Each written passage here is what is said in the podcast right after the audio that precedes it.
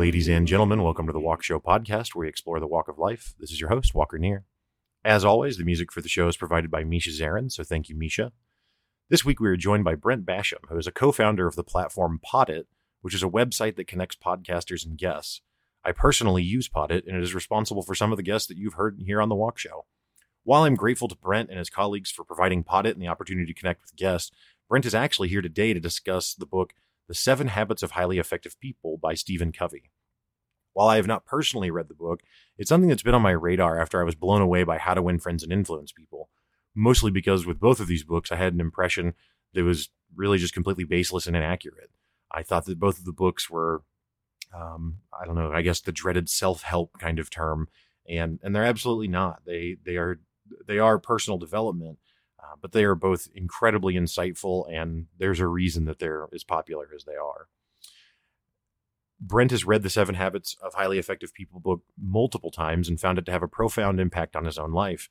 Brent was very generous with his time and walked through a high level review of the book and each of the habits contained within. Brent is somebody that I have resonated with as soon as I met him, and I was very excited to have him on the show and, and really blown away by the conversation that we had and, and just the, the contents of the book and, and also just his thoughts and insights surrounding those ideas while Brent didn't write the book that we were discussing, again, you know, he's really obviously spent a lot of time considering and internalizing the lessons contained within. As always, the conversation winds around as we cover the topics of the book, but uh, I think you'll enjoy it. I definitely had a lot of fun recording it. Uh, without further ado, let's get on to the show with Brent.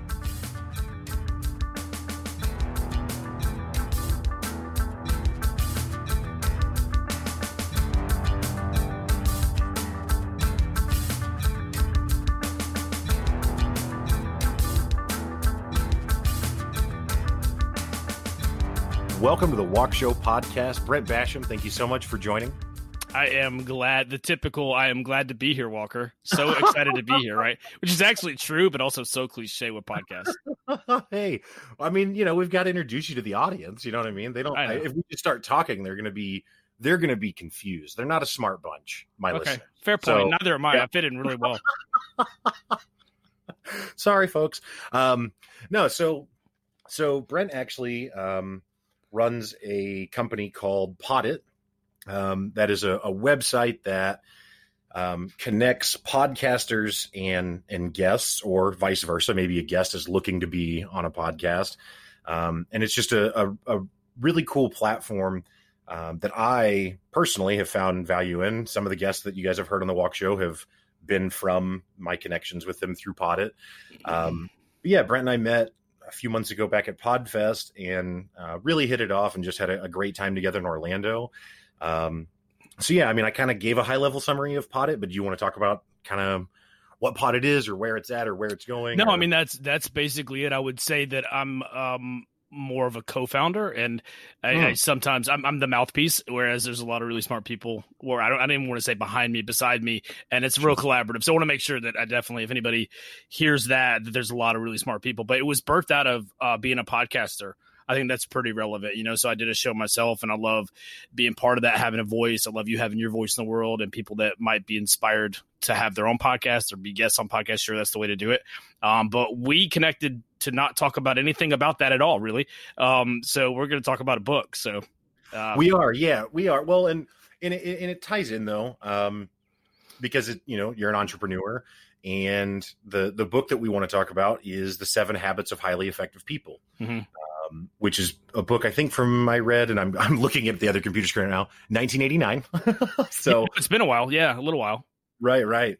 Well, I mean, like I like I was telling you before we started recording, I've got an episode on how to win friends and influence people, and that was written in the 30s. Yeah, so, right.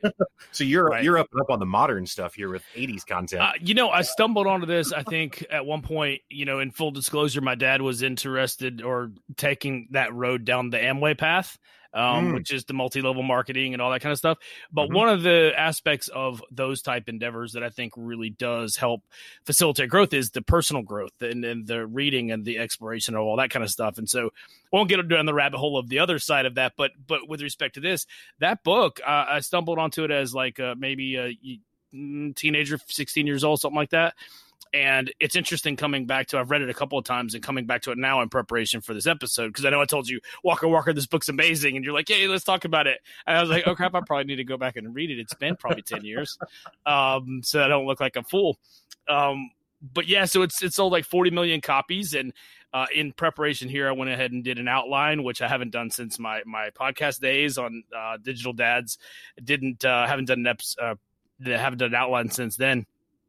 And Ben, I'll tell you, honestly and truly, this book is so. Just going back through it, it is so full of so much wisdom. I mean, it it literally it's not cliche or hyperbole to say it will impact and change your life. Probably just from some of the stuff we'll talk about here. It's it's it's no wonder it sold 40 million copies. It's up there in like Harry Potter domain. Right.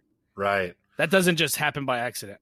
Well, and so I'm, I'm going to derail you ever so slightly to kind of just talk uh, briefly about at least the kind of the broader subject of, you know, personal you, development. You want to talk Amway, don't you? Okay. um, but no, of, of personal development or, or the, the, the nastier term self help. Um, I've been someone who was very anti self help books for a long time, which is why it took me until last August to read How to Win Friends and Influence People. Sure. And I think that there's often a, a big stigma around material like this because people think that it's um, I don't know, corny, hokey, sure. I don't know, snake oil.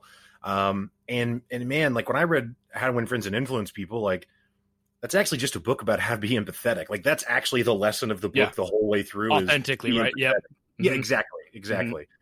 Uh, and so then it wasn't at all snake oil or hokey or corny or anything. It was very earnest, and and it's like, oh, well, this is why this is so popular. Yeah, um, right. And it's not about tactics or, or snake oil at all. I think when what happens right. is you have this idea in your mind, and it's actually the uh, the enemy of progress. You have it in your mind that you kind of know everything, and the problem is you don't know what you don't know. You aren't even aware of some of these principles, and I would argue that they are, in fact, principles that do work period. Mm-hmm. we don't mm-hmm. we don't we break ourselves against the principles. The principles don't get broken. They they go about yeah, having an effect an impact on our life whether we choose to acknowledge their existence or not doesn't really matter.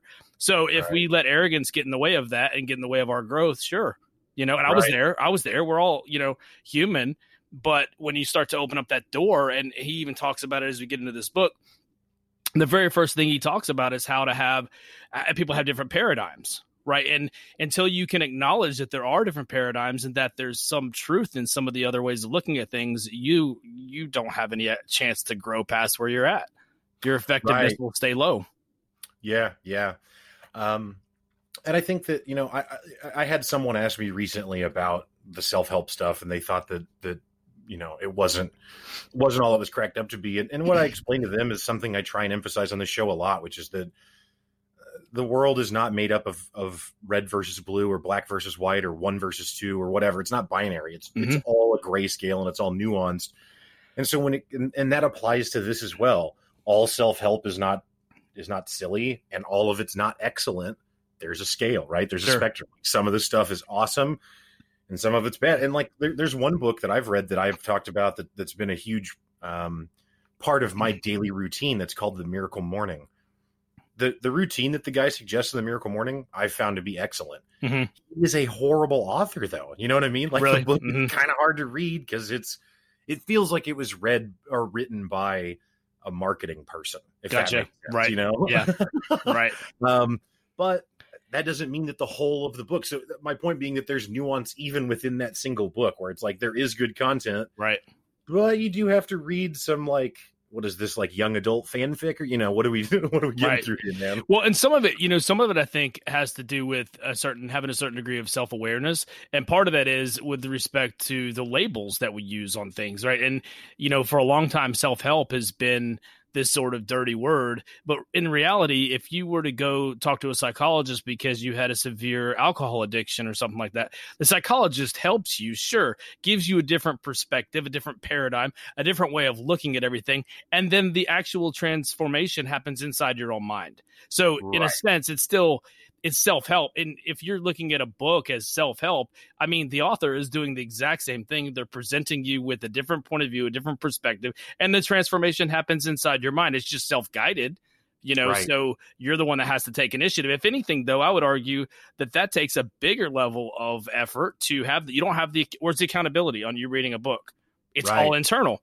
You don't have someone calling you for an appointment. You don't have that external accountability, and that can make it tough you know right. and and but i have absolutely seen in my own life and other people's lives and it doesn't mean to suggest that anybody ends up being perfect after but better than before 100% and yeah. I, I would argue that if you've not ever read a book like this before and you would sit on the sideline and criticize or say that it's garbage i mean that right there tells me everything i need to know about where your current state of mindset is.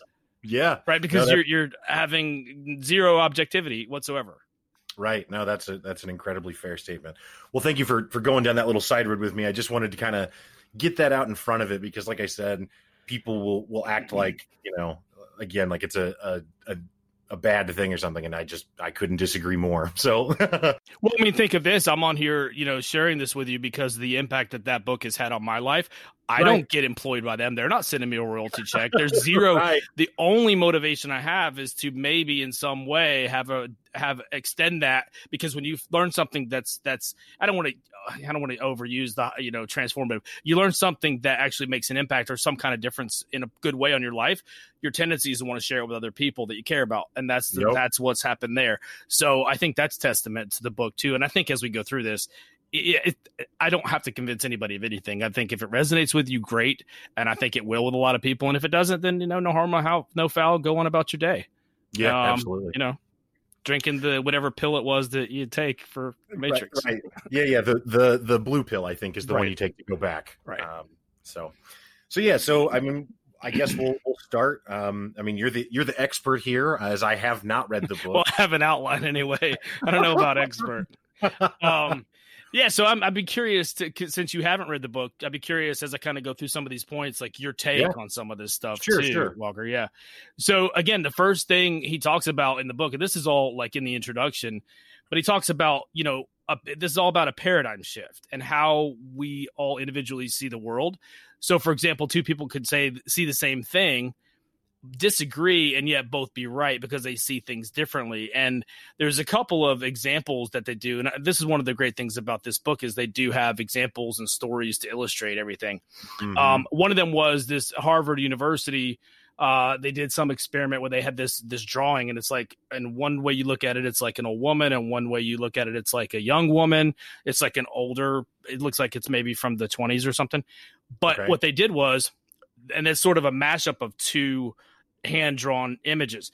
And what they did was they extracted those so that they had two images. One was the younger woman, one was the older woman, and they showed it to two different classes. And then they then they brought the classes in together, put both the images together, and said, "Okay, which is this?" Well, of course, the ones who had already been predisposed to the one perspective believed it was a young woman. The other group argued vehemently and also correctly that it was the right. old woman because it was both. And it took them finally starting to break down those walls and try to ask questions and kind of move off their position of rightness to start mm-hmm. to see what was actually there. And like you said, the truth was somewhere in between. It was more gray than it was binary. Right. Yeah. No, that is that is really interesting, and I I, I like the the the um, the use of the phrase paradigm shift. Um, completely unrelated to self help stuff at all or anything or, or, personal development. But so, like in in stories, um, Game of Thrones is is a good example. Uh, spoiler alert for anyone that didn't read or see that yet. But so, like in in season one of Game of Thrones, like you think you understand how the world works. Mm-hmm. And what I mean by that is like it seems like Ned Stark's probably the hero of the story, right? And he's probably the guy that's going to ultimately prevail because in this world of chaos, he seems to be the only one who's like reasonable, mm-hmm. you know, for lack of a better term. Um, and then he just unceremoniously had chopped off on the steps and gone, done. Right, and it's just yeah. I mean, there's like, just, well, what? Wait, what happens now? Yeah, and so that's what I, I call that as a paradigm shift, where it's like it just completely shifts the way that you understand how things work and like for me and, and, again that's in a fictitious setting or whatever but that's really really engaging and exciting um and so i think that that things like this that can cause that kind of paradigm shift in real life are yeah, yeah. even more fascinating, right? Um, but it's a great example because you know what you experience there when is when that beheading happens um, mm-hmm. is you experience a degree of jarring emotion. You're yeah. surprised, you're jarred, and what's happening is your perspective on what's true is completely thrown off. So it's a perspective change, really. Like yep. you said, it's a paradigm shift, and but it's yep. uh, it causes a emotional sort of response to it because it's so impacting. You know, yes. And and we don't yeah. always see. It. I think I love that you brought it up about fiction because we don't always see it. It's a little more I would say subtle and nuanced in real life in, in terms of some of these things we're talking about. But that's sure. in a very you know normally most people I don't know don't get beheaded in public um, at least right. Um, right. But yeah, so that's very you know wow that was a big change of events. Here's point A, here's point B, and wow.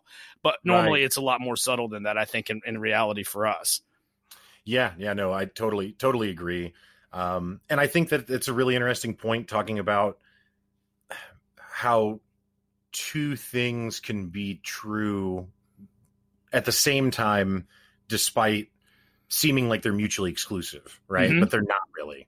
Right. Um, yeah he is another uh, brilliant example real quick. So imagine you and i are sitting across from each other at a table and hanging above us uh, between us is a sphere and half of it's painted blue facing you and half of it's painted red whichever side of the matrix you want. We can switch it around if you want. But the point is you can only see one color and i can yeah. see one color.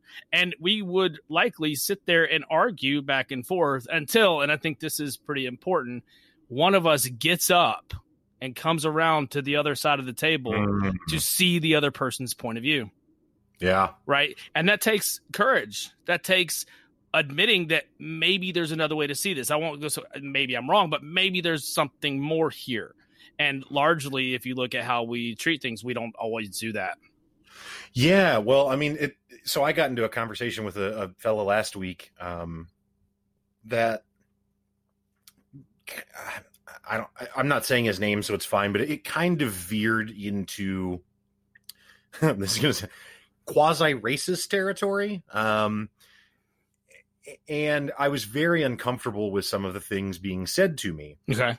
Um, but and so if I go around to his side and try and see it, I I can't, right? Sure.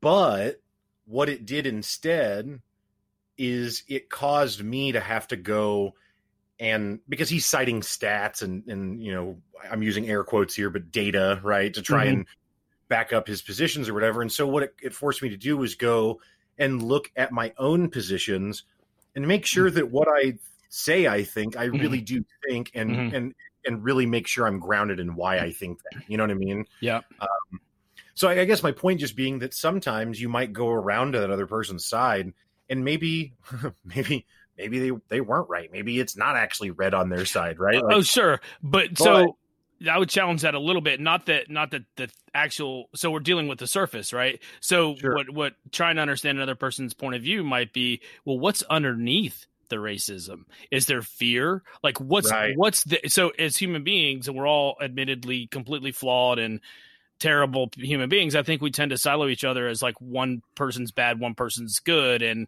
yes. really we're all hot mix of everything, you know. Yeah. So it doesn't mean that their behavior is appropriate or that I would ever agree with any of that. What it means is maybe some degree of understanding about what's underneath or where they're coming from or what's driving that. And I still may disagree. But right. that act of trying to understand is really the best I can hope for in any given situation. And you know what? Yeah, there's still people that are going to act bad and even in some cases act bad intentionally.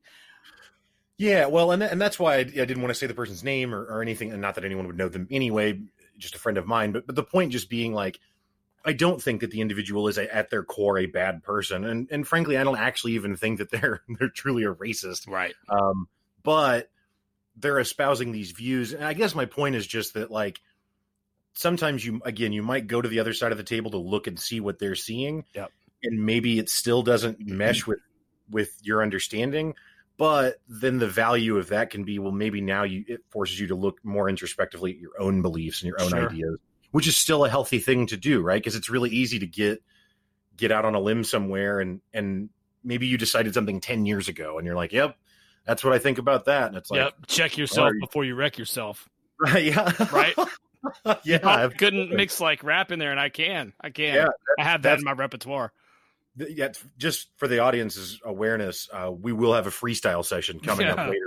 It will not include me. You're solo on that. Zero sick beats coming out of my mouth. I promise you that. Um, but no, so I so I, I, like it because so so so far what you've described is again like it, the book is immediately trying to talk really to some extent about empathy, mm-hmm. right? I mean, mm-hmm. isn't using that word, mm-hmm. but about understanding another person's perspective, and that might be requiring you to really go around to try and see where they're coming from, as opposed to uh, just shouting at each other and staying. Yeah staying there, right? Yeah, and I mean, and, and it's based on what he talks about is based on idea that principles govern our effectiveness. And so, just like gravity governs the physical world, his argument is that principles govern our ability to be effective. And he goes into the, each of these. And it's just being able to acknowledge that that exists in the world. And the whole paradigm shift idea is not so much, I think it's to kind of preface you to getting into these habits, is that if you don't acknowledge that there are other ways of thinking, if you can't even bring yourself to that point, what follows isn't going to be of a whole lot of value to you, right? Because right. you have to be able to have an open mind to things and understand things. And sometimes we're resistant to that as human beings. I mean, there's a consistency bias, there's a whole we did a whole episode of my old show about different biases of our brain and they're basically shortcuts and it's pretty amazing how biased we are all of us about right. certain things right and so i think being able to break through some of that with with the book helps you get in the right frame of mind to maybe um, adopt some of the things that they talk about after that to actually cause impact on your life.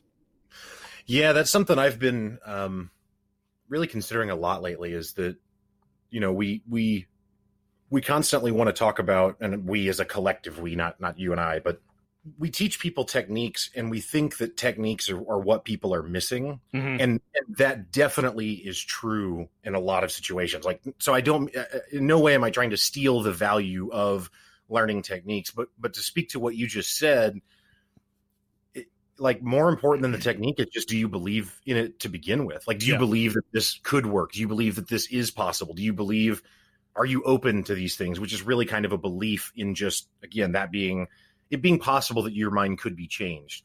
Um, and it's like, again, to the, I think the point you just kind of made, the techniques are kind of irrelevant if you don't have that belief. Like if you're not going into it with that mentality or that mindset of, of something else could be different, the techniques won't, won't matter because they won't resonate. Right. No, so, no, um, I don't know. I, I, I, I, there's a lot of teaching of techniques.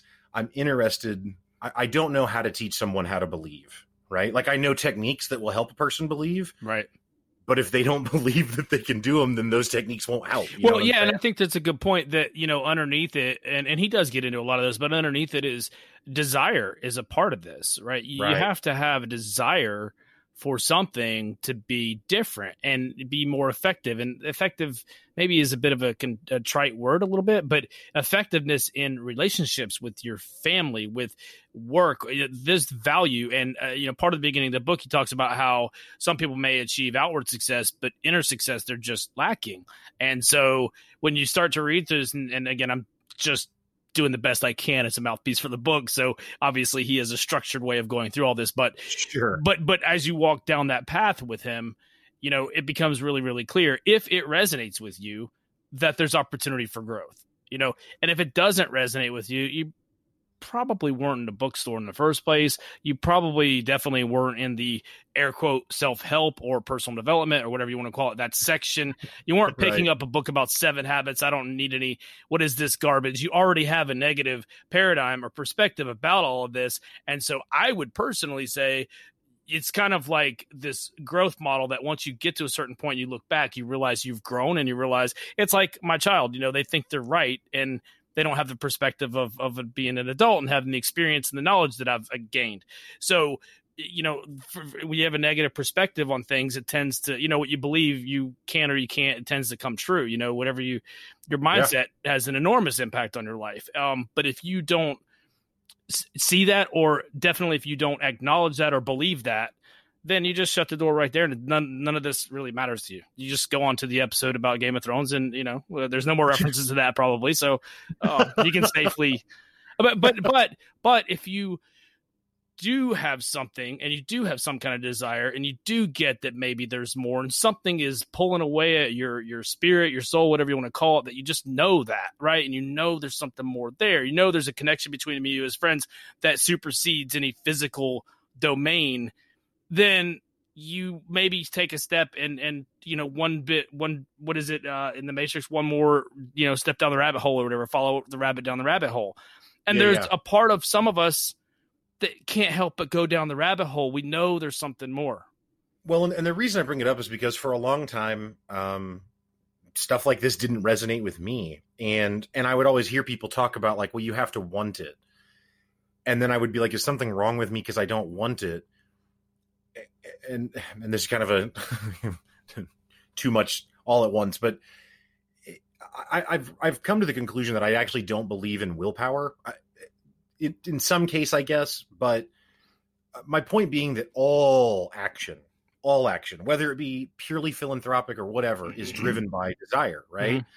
So if you don't have the desire for something, it's probably because you don't believe that it would be effective. You know what I'm saying? Like, mm-hmm. So that that's my point to people is just like if if something like this you're hearing and it's like, man, I don't know, I don't know if I have that desire. Like, well, then I would probably say look at your beliefs mm-hmm. because that is what's going to then dictate your desires. Yep. Does that make sense? Yeah, for sure. He talks about uh, centeredness in the book at some point and what's your center and what, you know, and, and admittedly at my age, there's been times where I've been more on my center and felt more in alignment with who I really authentically want to be. And times when I've just been, I don't know, letting something else take the wheel you know uh-huh. and and certainly in those moments i'm probably less receptive to the things that would propel me forward that's mm-hmm. my paradigm you know that may not resonate with somebody else and certainly i wouldn't um, criticize somebody for being in a place because who you know i'm at my place in my journey you know i mean who's to say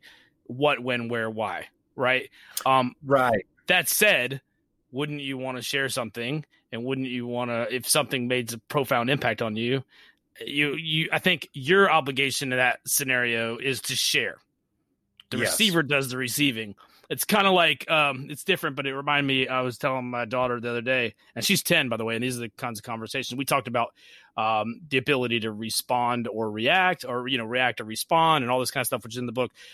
But we're talking about. Um, I had given some money. This is before pre-pandemic, actually, but she had asked me before about like giving money to a homeless person down and you know and there's certainly an argument to be made about them taking it and doing whatever with it, right? And I've done it in certain ways that's tested me sometimes um, because I was like re- resistant to it, and then I felt something come over and say, well, "No, you need to do more now because you didn't want to listen."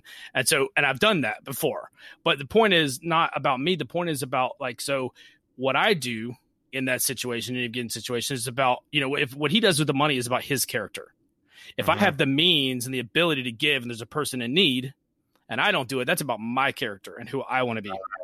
You right. And so, yeah, sure, any of these scenarios, and, and, and th- that's what's so great about this book. He has six, seven habits. The last one is all about just like sharpening the saw and renewing the, the whole thing.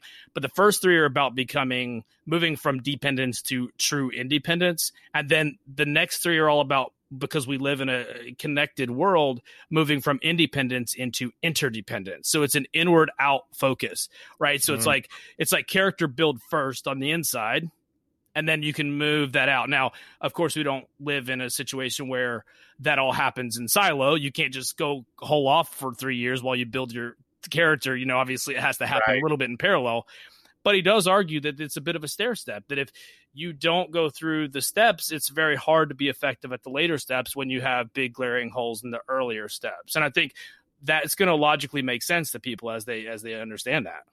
Right, right. Yeah, it's kind of a house of cards effect. Mm-hmm. You know, if you don't if you don't have the stronger foundation. Um, yeah, no, I think that all that all makes a ton of sense. And just to be clear, I, I I don't know how you interpret it, but just to be clear, if someone doesn't have the belief in it, I don't mean that as a criticism of them as much as kind of if in trying to understand, like I said, just for my own self, trying for a long time to understand, like why can't why can't I uh, incorporate these new ideas or these new habits? Mm-hmm. and ultimately the conclusion I came to is like, well, it's because I don't believe that they can help. Sure. Right. So that's why. Um, so not as a criticism and, and also not as a guru. I certainly have plenty of stuff that I'm still not oh doing. Oh my god, I, same. quote should be doing. So I don't Let me- like. I believe everything appropriately. Yeah, yeah, like, yeah. oh, there's tons of stuff that I'm not doing that I I intellectually think I should, Right. but internally I haven't mustered the belief for yet, or you know oh I mean? yeah, we're uh, look. I'm over here espousing all this stuff and passionate about the book, and I am. Um, and a total freaking you know mess of a person like everybody. You know, we just Sure. keep trying to do better every day and be a little bit more than we were last week and last month and last year, and uh, fall Yep. down and get up, and that's that's the human experience, I think. But um, Yeah. but that doesn't take away from what he's put together in the book. You know, Sure. and Sure, no, not at all. um, certainly can help and impact some people. Um, yeah. So one of the things, so uh, okay, the way he describes it is a maturity continuum. So you have to you move from dependence, independence, and then into interdependence. Um, the first three, like I was saying, is about moving to independence, which is like the self mastery and the private victories. And then the second three habits are all about the public victories. That's where teamwork and cooperation and all that stuff lives.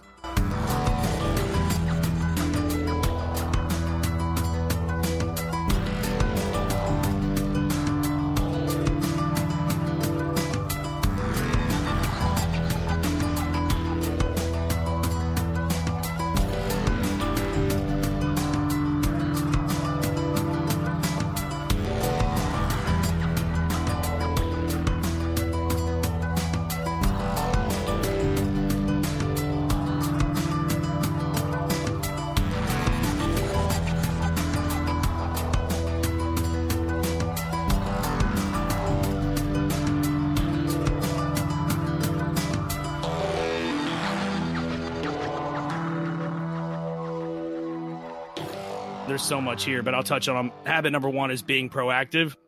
Mm, that one I really love, and I actually talked to uh, my son about uh, a lot, which is your ability to you. You have this stim whenever you have a stimulus and then a response, right? And it's the acknowledgement that there is a space in there, and he, he's got some great examples of language like pro, there's proactive and reactive, right? Like so, reactive will be there's nothing I could do.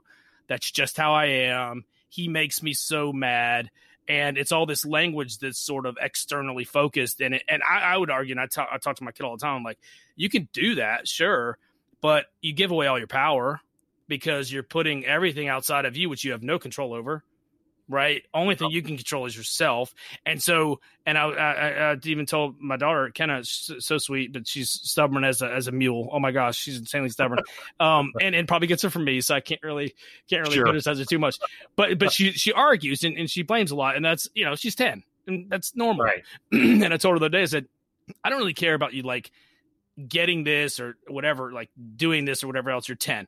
But what I do want you to understand is like, do you understand there's a difference in responding to something and reacting to something? Do you acknowledge that there are two paths?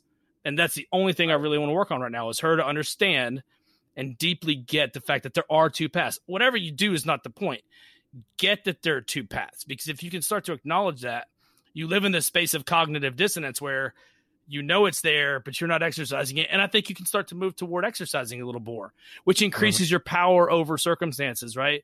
I'm an emotional person. I'm a talkative person. I can overrun people. And I could just say that's how I'm wired and blame that, right? Mhm. But that Mhm. reduces my effectiveness and ability to do all sorts of things career wise, occupationally, on a podcast. So, you know, there's power there. And that's the point. Yeah, no, I think that that's. Um, I mean, that's some, a lesson that I've um, definitely learned myself and, and tried to to share um, with others as, as much as I can.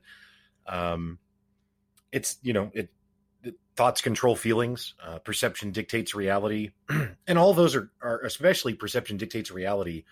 excuse me, are, are are very cliche, and I think that they're very misused. I think that phrase specifically is very misused because people will say it in reference to the way others perceive you Yeah.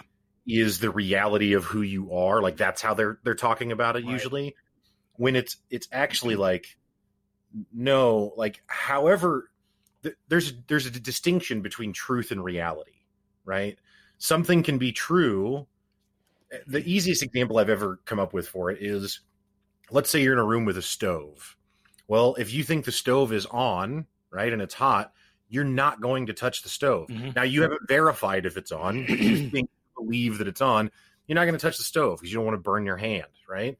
But if you're in the exact same room with the exact same stove and you think it's off, you will be a lot more carefree around that stove. And I, I mean, I, I mean, I don't know who's partying around a stove, but you see my point. Like Apparently a lot of people.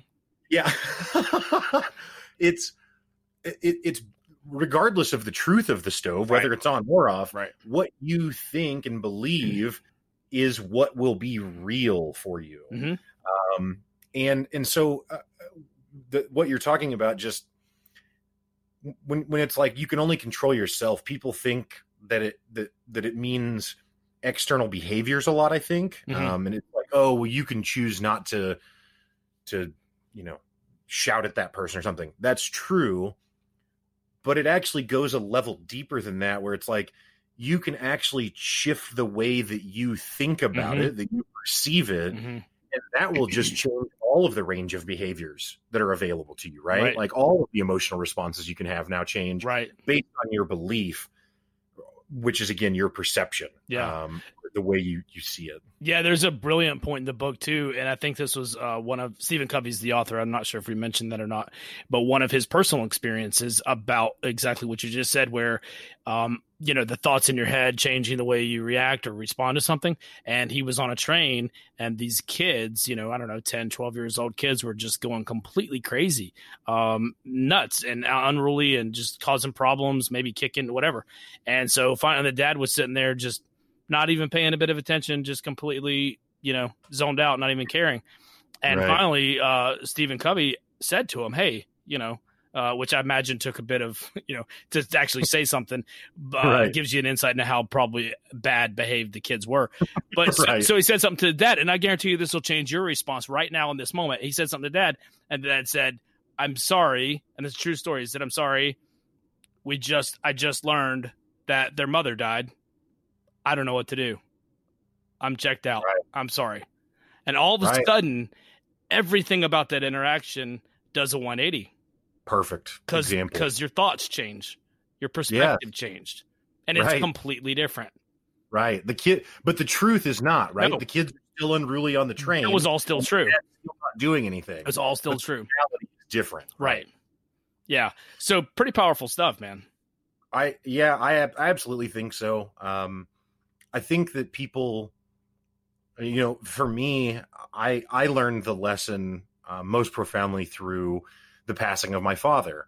Um, because when it comes to death, like you can't negotiate it, right? So there's Yeah. nothing, there's nothing to do about it. And I th- and not that I think that it, to learn that lesson you have to go through, you know, some tragedy or some traum- traumatic type experience, but I think I think for me personally, before that, I definitely kind of thought I could negotiate everything Mm, with other people, you know, instead of understanding that really it's my own sh- perception that I have to change. It's not convincing them of X or Y or Z. It's it's I have to to shift change how I interact with it, and that then changes how it can interact or how they will respond. If, if that makes sense. for sure. Yeah.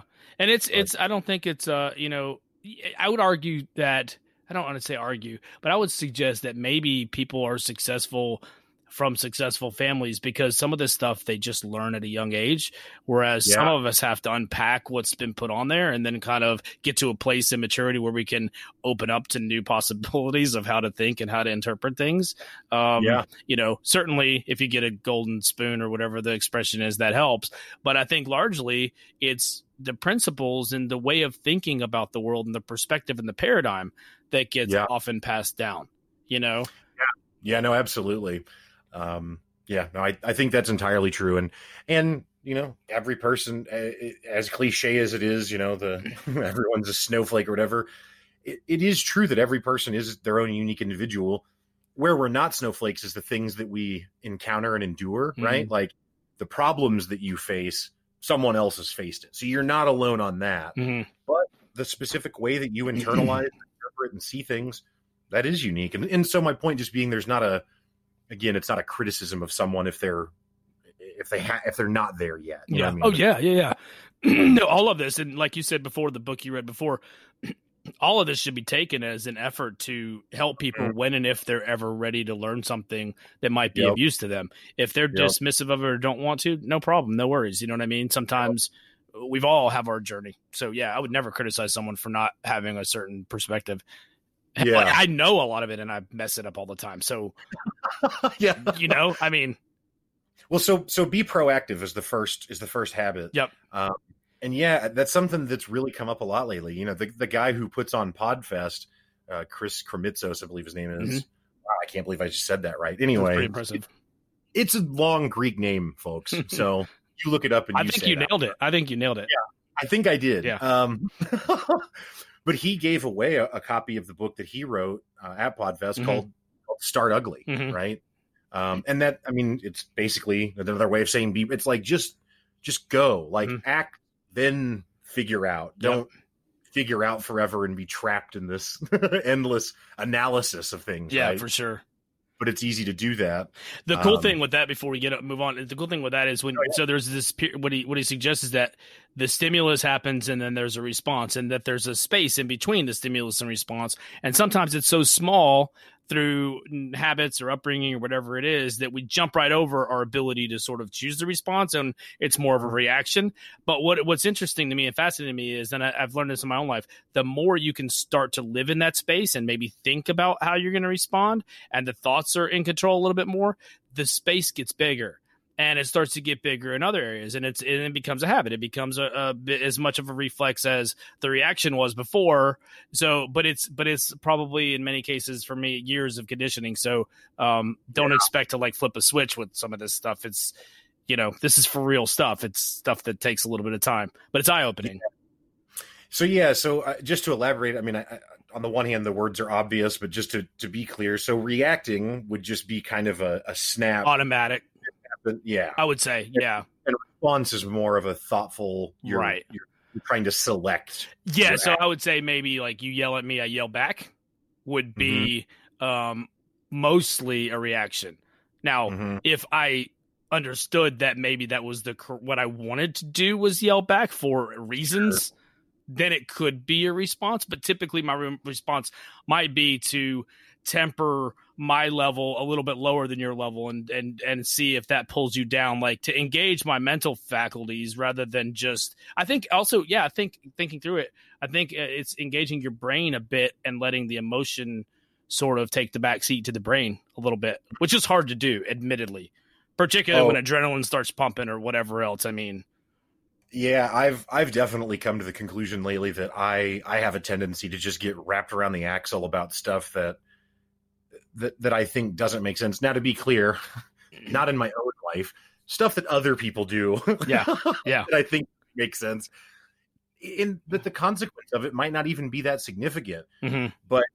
You know, it might hit me and you know an, an email at work or whatever it may be that comes across, and I and I think it doesn't make sense, and I will just I my my reaction right to use language is is one of frustration or I you know I'll type out a whole paragraph telling this person off and it's like no like this does not help you know what what's I mean? the outcome of that right Exactly, exactly. And uh, maybe I don't even need to like maybe I just don't even need to say anything. You know what I mean? Because again, the consequence of this whatever made up scenario is right relevant largely, you know? Right. Uh, well, it's not in that there's a certain response. It's just that your ability to choose purposefully Right. What your response Right. is, rather than Right. just react and whatever the knee jerk is to automatically happen, come hell or high water. That's what's going to happen. You know, whatever the damages are. I gotta tie it back to the Matrix again. It's it's the end of of the third Matrix movie. Um, There's a new one when- coming out, by the way. I know, I know. I know, I- I, know, but it's I mean, I, I want to be excited because I love the Matrix Yeah, franchise. yeah. I mean, I have a Trinity painting on my wall. Yeah, yeah. Like that's how you know I love it. that's super Um, awesome. but um but I also like are you guys really not going to mess it up cuz I feel like you're going to mess it Right? up. Right? Is Like, it I feel like Wachowski still, or I think it is. Okay. But I, like they did uh, they did a show on Netflix called Sense 8 that okay, I I just okay? thought was bad actually. I mean and so did The World because it only lasted two Well, I'm going to be cautiously cautiously optimistic because when I came out of the Matrix, the movie theater, Yeah. I looked around and I was blown away like I've never been blown away before or after. Talk about Yeah. paradigm shift. dude the, it's the only movie i've ever seen where I, and i'm i mean this as literally as i can i was actually on the edge of my seat Mhm. like i was actually scooted forward in the chair leaned forward mouth open Right. just just in awe um at least on the first one i mean the second and third one i love but at least i kind of knew what i was getting into when i went and saw the first matrix i had no Same. idea Yeah. I didn't know anything. No clue. My mom, I was a high school kid. My mom came home and goes, Hey, do you want to go see this movie? It's, I guess it's supposed to be good. It's called The Matrix. And I go, What's it about? And she was like, I don't know. And I was like, Yeah, that's fine. So we went and saw it. And then, yeah, mind blown. Yeah. You know what I mean? Why do your eyes hurt? You've never used them before. right. oh my gosh. Are you kidding me? Are you kidding me? Yeah, that was just defining of our generation, probably. Yeah, yeah. Well, but so at the end of the third one, he's fighting Smith, hmm and Smith sa- and Smith is just beating him over and over again, and he just says, "Why? Why do you persist? Why do you continue?" And he says, "Because I choose to." hmm And my point is that is what you just said is that being able to build this space, so being proactive about understanding the difference between reacting and responding and giving you the power to choose because like you said maybe you choose to to have the response that would be similar to the Sure. reaction but the power isn't in what the outcome is the power is in the choice which is the same thing with neo like the machine doesn't understand why would you not do the thing Well, it's an algorithm, right? It does exactly the math problem works one Right, way right. right. so and so then for someone to choose doesn't make sense um, but that's where the real power is and that's that's yeah that's very true so Yeah, That's that's, a perfect movie too, probably all over in, for in terms of analogies for this book because it is. It's a paradigm shift. It's all of that. It really, really Yeah. is. Um, yeah, I can't Yeah, I overstate. I need to get royalty checks from the Matrix too while we're at it. Holy cow! Keanu you know yeah, what I mean seriously, he's actually a really nice dude from what I understand. He might actually, you know, I'm gonna I'm gonna email him after this see if we can get get a little something. You know what I mean? We'll hit him That- when the him, new so. PS5 comes out, you know, just shoot us send us one, just a, just a little thanks, you know. Yeah. Um, maybe just share my podcast yeah, that, that's fine. That's fine. Yeah, that would that would do it probably. Um, the internet's boyfriend. I mean, what kind of a title is that? And it's kind of like you're kind of like the internet's boyfriend. What is? And no, no. Okay, I get, I get that. Yeah. yeah All right. yeah. Makes sense. if i was i would make sense. So. Yeah. And he's so like you know just humble about the freaking thing. You know, like how I do you know. not like that dude? I don't know. i know sad keanu eating a sandwich on a park bench Yeah. Yeah. oh my gosh. Uh, so yeah so lesson one be proactive Yep. where's where's step two go Yeah. So number two is begin with the end in mind. And, you know, some of these we'll kind of skip through, but just want to give you a sense of everybody listening, a sense of what these are all about so you can dig in on your own. But number two is kind of, again, getting into touch with your core values, understanding what your center is, um, and getting to that core circle of influence. And, and I don't know if we said it before, but you were talking about something where, you know, you're worried about this or that on the outside. And he talks a bit about, and I'm probably jumping ahead. I don't know exactly where it's at in the book, but he talks a bit about something that stuck with me for years um, a circle of in a uh, circle of concern. So if you put Mm. everything that you are concerned about in one big circle, and then inside of that circle, there's a smaller circle, and that's your circle of influence. These are the things you can actually have some kind of impact on. And his Mm. argument is that with people who spend their time largely in the outside circle, but not in that inner circle, the, so they're in that space where all the things they're wor- concerned about, but they can't really do anything about. It really puts like inward pressure on their ability to influence much of anything. It actually makes that inner circle get smaller because they're always out there focused on things that are really, yeah, probably really big problems and really bad things that they can't do anything about personally, or they're not actively doing things about. They're not taking any steps, right? It's just Right. griping. And what I've just described to you is social media, right? Yeah, that's yeah, outrage culture. It drives Yeah. me so crazy. Nobody's convincing anybody of anything. It's just a bunch of people angry about everything. And largely, I don't mean to criticize, look, I'm right there with everybody, but largely, we're not living inside what he says the smaller circle, which is our circle of influence. Those are the things like right now. This would be our circle of influence, or at least with the book and having this conversation. And maybe this could impact another person in a certain way, right? In some way. One thing we said, they go watch The Matrix or something does something of value to other people and and so when you live in that space, what they he argues in the book is then that actually causes your circle of influence to expand, and so you actually can influence more things. And right. I would say you probably end up being a lot happier too, because you tend to let go of some of the stuff you're not able to have much influence over. You know, awareness is important, um, but in terms of your effort and your attitude. Well, I think it's also, you know, and maybe these words are wrong or incorrect because they're, they're too harsh. Uh, and my point isn't to be harsh, but it's the truth is is that it's kind of just disingenuous. Like like for example, and I'll use myself. I'll, I'll pick on myself instead of the random internet. You pick on me if you want. I'm here too. so this is probably I don't know ten years ago. I, I, don't know exactly how long, but but quite a while ago. But there was a, a kid who was 16 in Texas who was playing League of Legends, which is an online video game um, that's famous for being toxic uh, meaning that people type mean things to each other a lot okay. and just are crass and kind of vulgar, right?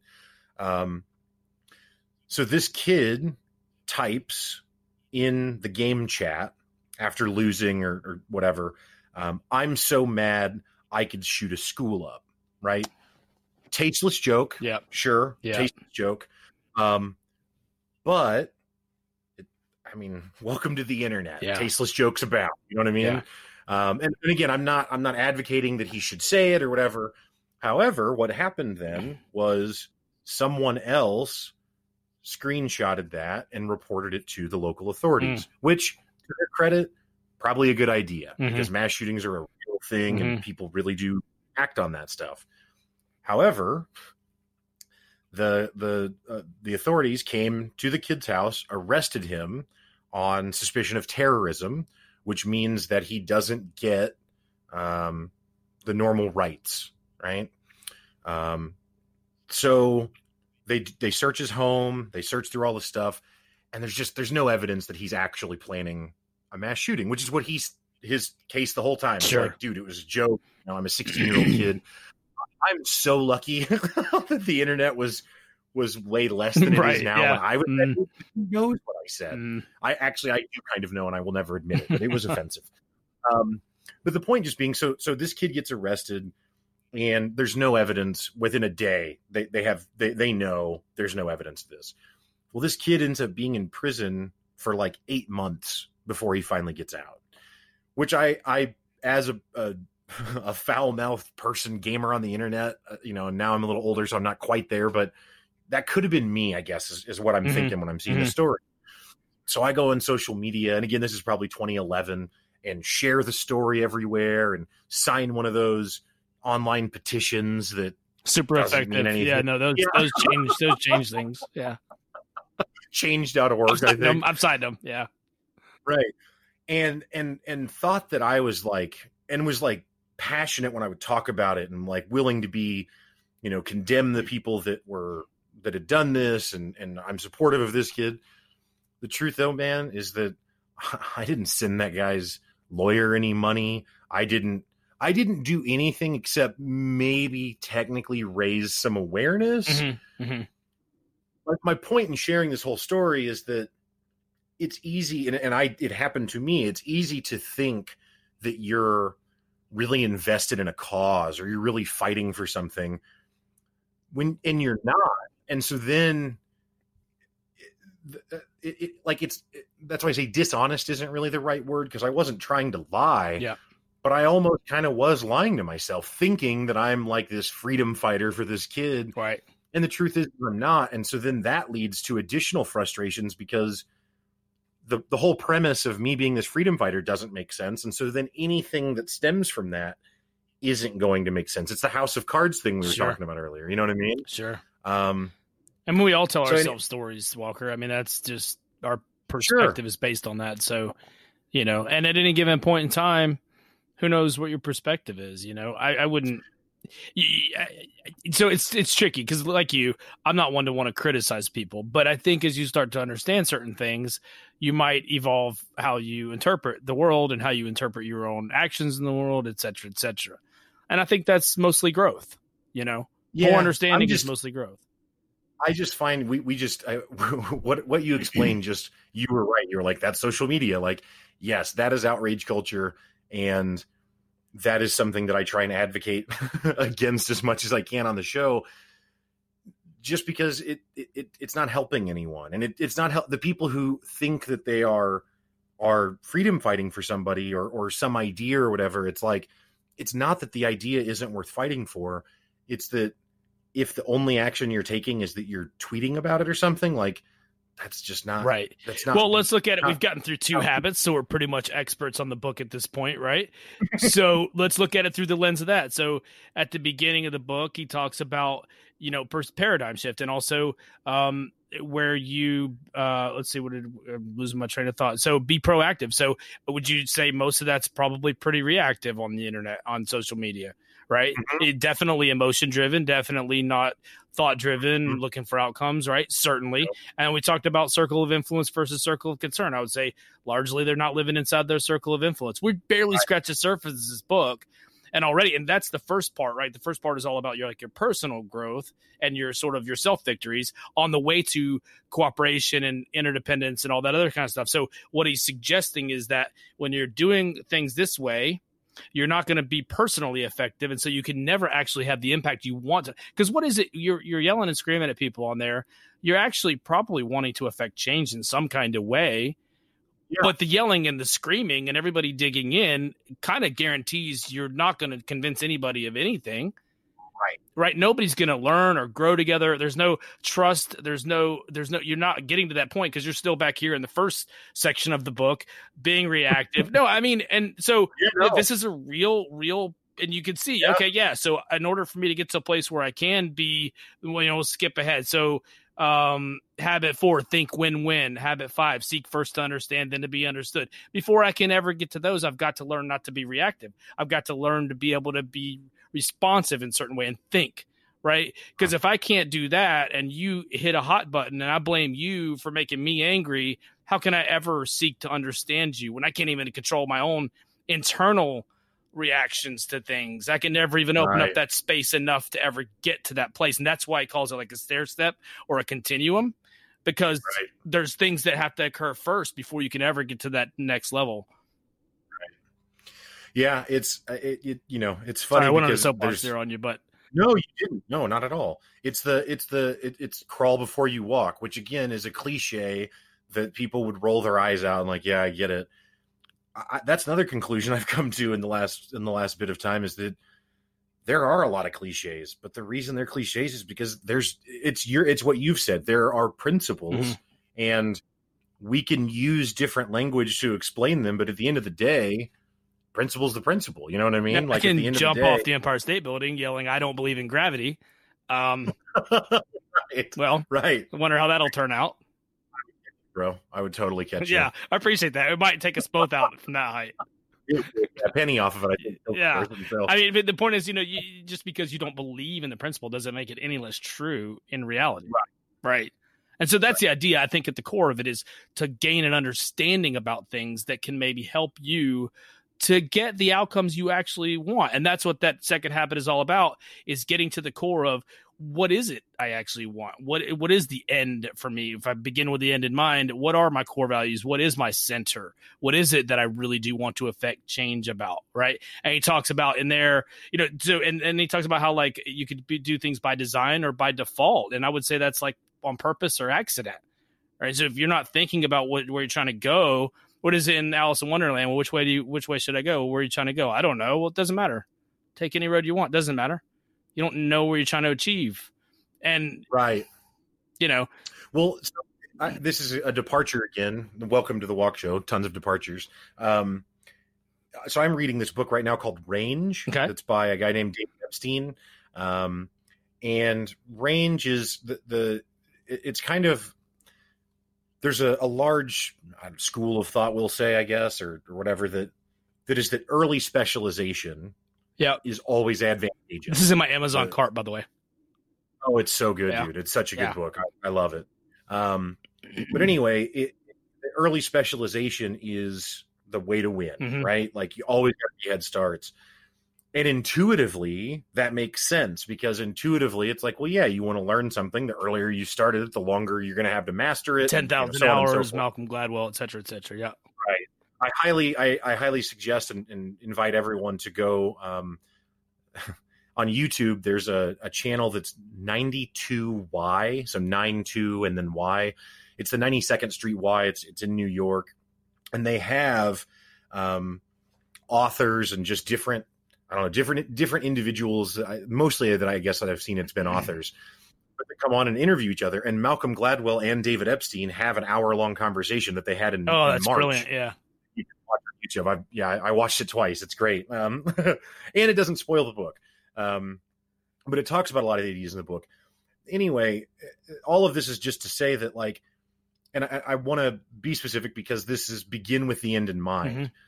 And and what the book range really talks about is that the early specialization the data actually doesn't show that that is the, the number one way to succeed. In certain environments and in certain tasks yes that's true but for most people you don't know what you want especially the younger you are sure. right? Like if you're teen you what do you know? You haven't seen anything yet so you can't know. Mm-hmm. so the point being that I, I do think that begin with the end in mind is still true.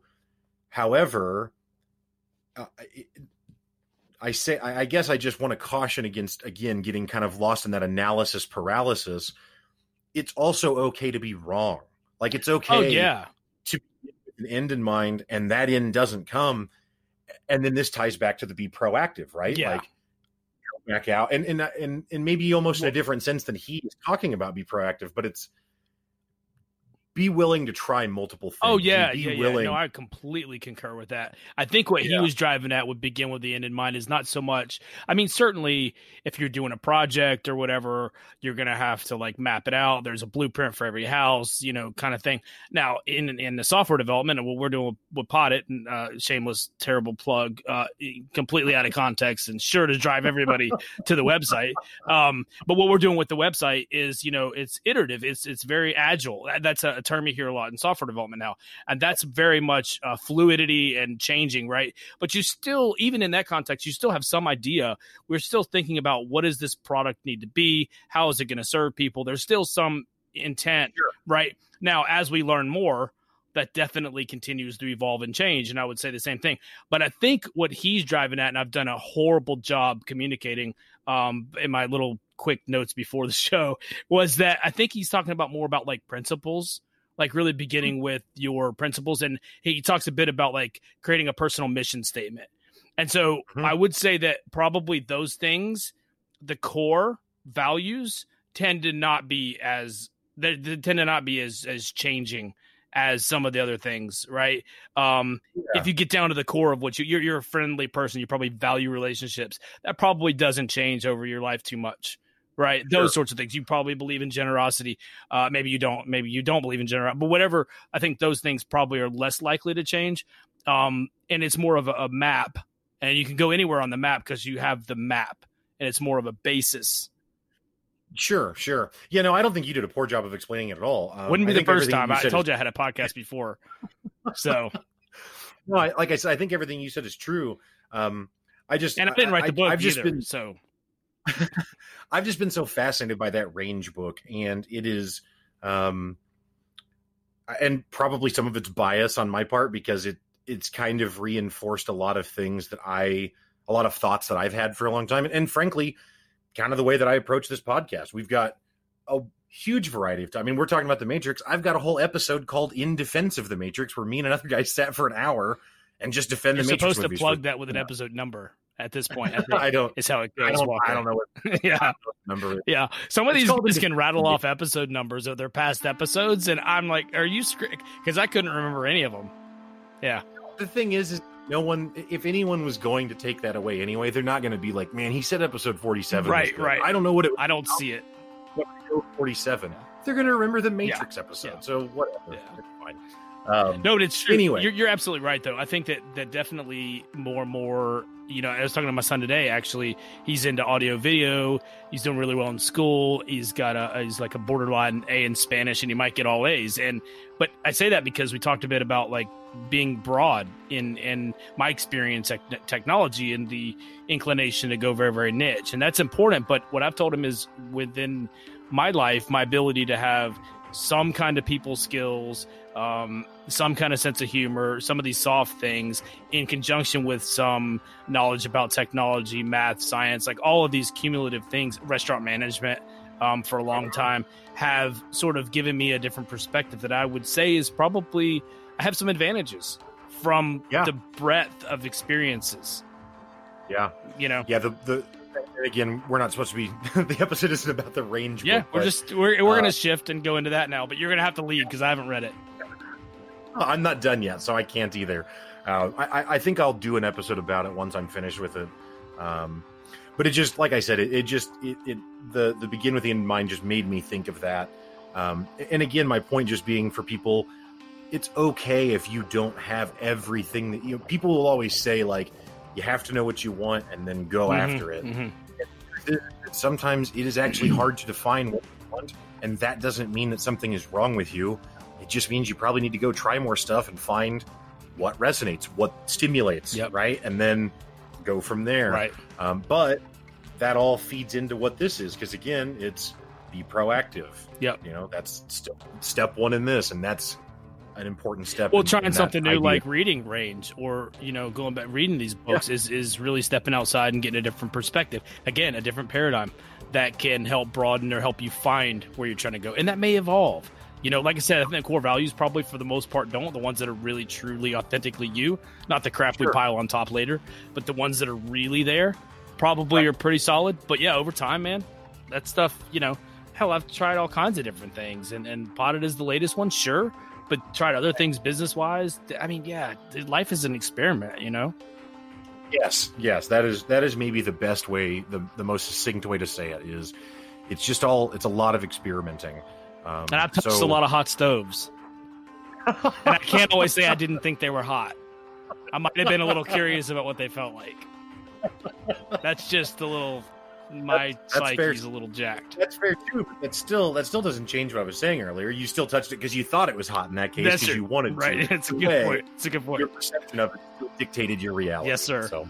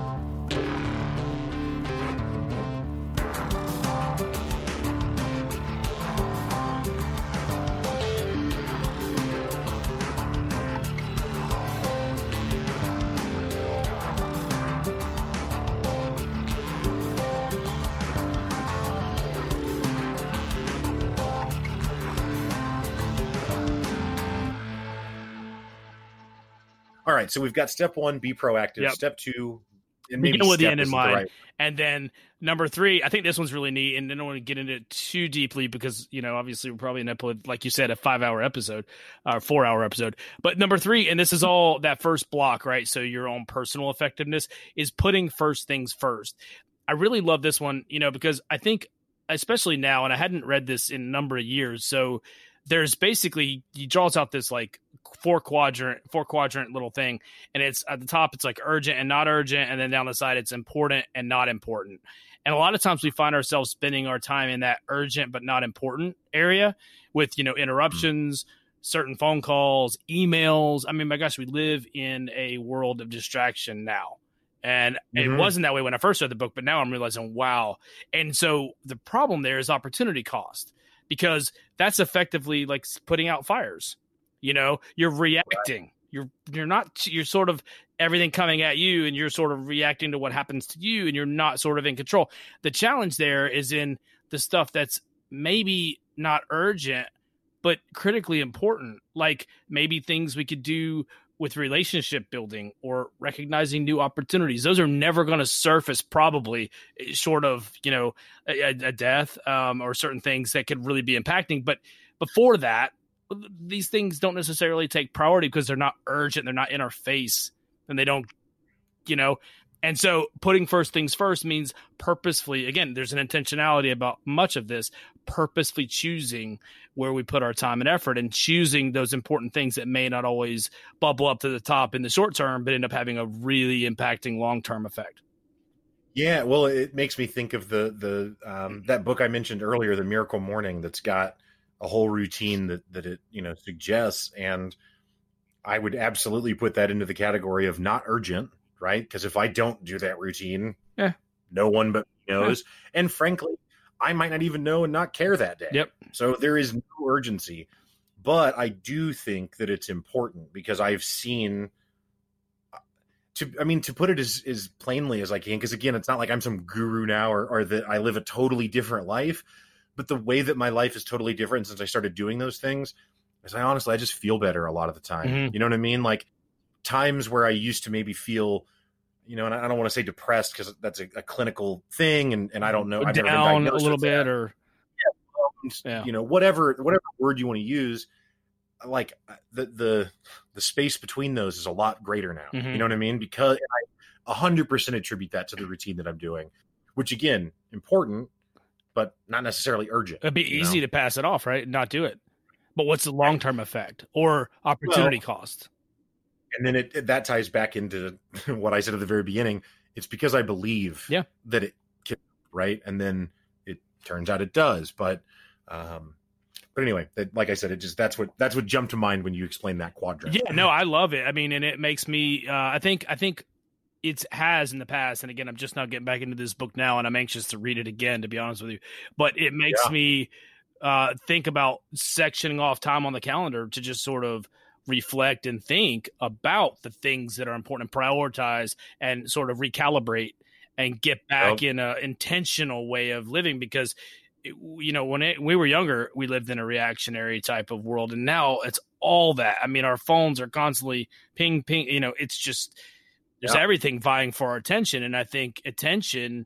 stealing is the enemy of finding those important things and prioritizing them it's sad i have to say putting it on a calendar yeah but that's how bad it's gotten is that you kind of almost have to purposely yeah. do it to make sure or find some kind of system uh, to make sure that it doesn't well you know it's it's important but it's not urgent so if it's not urgent when do you ever think of it yeah no i don't think i mean uh, uh scheduling things out putting things on calendars you know I, I, I don't I saw something that was like, I think it, it was probably on Reddit, the the the home of toxicity, but um, it was something like someone posted something like, "I think I'm a good person," and someone else said, "Only if you tell yourself in the mirror every day." Mm. Right, and they were kind of affirmation flippant about like, okay. yeah, and it it seemed, and maybe I misread it, but it seemed like they were being kind of flippant about that, and it's like, yeah, but that really is there really is value yeah. in that, like that really is true, yeah. and if you don't take the time to to actually make sure that you know who you are, mm-hmm. you are very subject to someone else telling you who you are. And then you might not like that. You know what I mean? And now you're in a whole tizzy and it's like, no, if you take this intentional time to to do these things to make yourself feel better and to understand who you are, um, to learn to to have that space to choose what your response is going to be, all those things like it's hugely valuable. Um, so I anyone that scoffs at scheduling time to do that, I scoff back at you, sir. scoff back, scoff yeah. back. It's like clap back, I guess. You could even do it. I mean, some people maybe don't use calendars. I guess a lot of us do now. But you could even uh, we'll marry up a few books here. You could do it with Miracle Morning uh, and Hal Elrod you could attach it to a habit from Duhigg and go, okay, what he does is like to start a new habit, he says one of the things you can do is attach it to an existing habit because that's already in mm. place. And so if you can piggyback on that, it's easier to keep it in top of mind. So maybe in the morning, first thing, you have a reflection period or like Monday morning, first thing. And so it becomes more automatic. And then the key is getting into that intentionality of directing things instead of just letting them happen to you. Like you said, yeah, for sure. People will define for you if you don't purposely do it. It'll things will go how they go. Whether you steer the right. ship or not, right. they're going to yes. go. The world yes, will move. Absolutely. Move on. So yeah. So first things first is kind of about identifying priorities mm-hmm. and attacking maybe is too aggressive a word, but yeah, but working on those first. Yeah, and, getting to the stuff that may be sort of kick the can on and really paying attention to that. Yeah, the important stuff that you might not get to.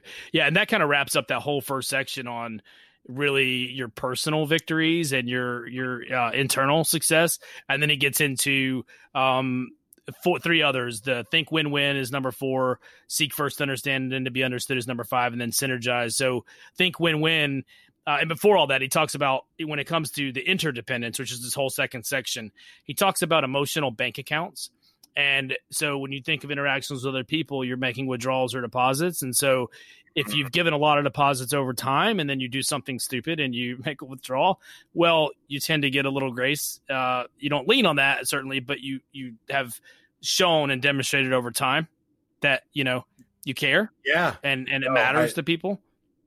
I love that. I had a I had a friend. Um, I was working a, a shit job at a call center in my early twenties, and I had a friend that was on my team with me, and I was explaining that I didn't understand why our manager hadn't reprimanded me for something. And he used that exact language. Mm. He was like, because, you know, it's a it's a system of of deposits and withdrawals. And yeah, you messed up and and so that's a that's a withdrawal, but most of the time, and this sounds like I'm being totally self-congratulatory, but whatever. The point it's is being podcast, like most dude, of the time, go for it. it's, and it's named after me, so awesome. I couldn't be any more vain. um, but no, but just like, but but most of the time that wasn't my story. Most of the time, I'm not on the radar. I'm not causing hmm. problems. Mm. I'm you know not in the eyes, crossing the t's, kind of thing. And he's like, that's why because you've got an account built up of goodwill, mm-hmm. basically. Now, of course, you know, depending on how egregious the problem sure. is, maybe that doesn't, like you said, you don't you don't depend on that. And it's a work environment, so is, there's some external pressures and right. Yeah, sure. Correct, correct.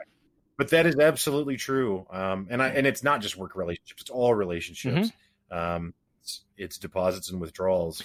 Um, and I like the language because you know it helps us to remember a bit more. Mm. You know, it's it's a real simple, clear language. Like, okay, there's a plus minus, there's a ledger here a little bit, um, and I don't want to relegate a relationship to a ledger, but certainly it can it can help you understand. Like, I'll realize that I'm putting in too much work with our project or something because it's it can be consuming. And um, or when I was doing podcasting, and it's like, well, I'm doing a podcast about being a dad. Am I being a good dad? Am I making enough deposits with my children? or right. am I not? And so it helps to frame that in a way that I can remember it a bit more and, and make sense of it a bit more. Um, yeah, you know. No, I like that. Yeah, like I said, I, I like that a lot, and I think that there's, um, I think it's an it's an important thing for people to to understand, and it's important to understand that if you're only ever making withdrawals, that it, the the bill's going to come due maybe sooner than you wanted. You know what I mean? Yeah. So if you if you know that you're going to quote unquote take from someone, whatever that means, uh, make sure that you gave gave ahead of time because otherwise might not go so well. Unless you with that why you don't really care and you're just uh, leaning into taking. I don't know how much help any of this is going to matter for you at that point, but that's a different paradigm. Yeah. That's a different paradigm. yeah, you know, I, I the rest none yeah, of this I, might make sense to you or, or even care uh, in that case. Um but the, the, the, so he goes into uh the first one is think win-win and you know those um predicated then as those withdrawals and deposits. And then you know a lot of this is about genuinely seeking mutual benefit. And he talks about how a lot of us that we t- you mentioned earlier about binary you know we think in terms of these dichotomies of win lose or weak and strong and you know, so this whole thing of think win win, it's a new perspective, it's a new paradigm. And what it comes down to is do I believe in complete abundance? Do I believe that there's mm-hmm. plenty enough for everybody? Right. And so if I do, if I believe that, if I have that paradigm, then I can think differently about the possible solutions. But if I believe in a zero sum game, and I'm not even making a supposition about which one's right or wrong, I'm just saying if I believe that it's a zero sum game where one person wins and one person loses, that will have an impact on my behavior and the direction we go. Right. Right. And he yeah, absolutely and he suggests that like when you have plants, there's examples all around us. You have plants that sort of live right together, right beside each other, they tend to help uh, enrich the soil and they actually will grow better together than they ever would separately. And that, uh, you know, in uh, Think and Grow Rich, he talks about the mastermind effect, which is when two or more people get together, that there's this sort, and they really are working through ideas that this third entity uh, is there with them and sort of like the mastermind. It's this idea that the two minds create such a synergy together that it actually creates more than them individually. It's a, it's not a. That's why summation. It's sorry. Go ahead. No, it's not a summation. It's an additive. It's a plus. It's a bonus sort of effect. Yeah. I had no idea. So I've never, I've not read that book, but now I understand why all these uh, entrepreneur groups yeah. or whatever are all called mastermind groups yeah. because it's all a reference to that. Yeah well actually and even before that uh, ben franklin had a group and he called it the junto group. I, I was going to do a whole thing with this at one point because you know I, I think that there's a stigma around this whole mastermind group but the reality is when people come together for accountability and in a small group they can have vulnerability which is key mm-hmm. right? And they can trust which is key. All of these things noticeably absent from facebook groups where everybody comes in and a troll jumps in and derails you before you can ever get to a place of real growth except the Poddit Facebook group, which is a lovely community. Those people, I yeah, just, like right, just plug that. But no, actually, those people are really, really awesome with each no, other. I, but, actually, but it's but it's a Facebook group, right? I don't have complete and total control over what everybody says, and there's a certain degree of, I think, um, timidity if you're really trying let's say you're really trying to talk through something that's personal or even business and there's you're intimidated or you're afraid how people perceive you and egos get in there. And so it, if you don't have that small group of people where you can trust each other and help each other move forward yeah who do you who are you talking to? How are you getting better than yourself? But the idea is that even though you have those like say five people together that you're the end result of that is more than the sum of the parts that's right. the whole point is the the um, whole is bigger than the sum of the parts, and that's right, the win-win, right? right? Yeah. Um, so I think that's pretty powerful. But again, it comes from having an abundance mentality, and and that's not fear based. That's faith based. So right, yeah, no, absolutely. Um, I, I, I, yeah, I think that's an excellent point because I do think that people often look at situations of collaboration, of even collaboration, of there being like a winner and a loser, mm-hmm. and and there absolutely doesn't doesn't have to be. Um,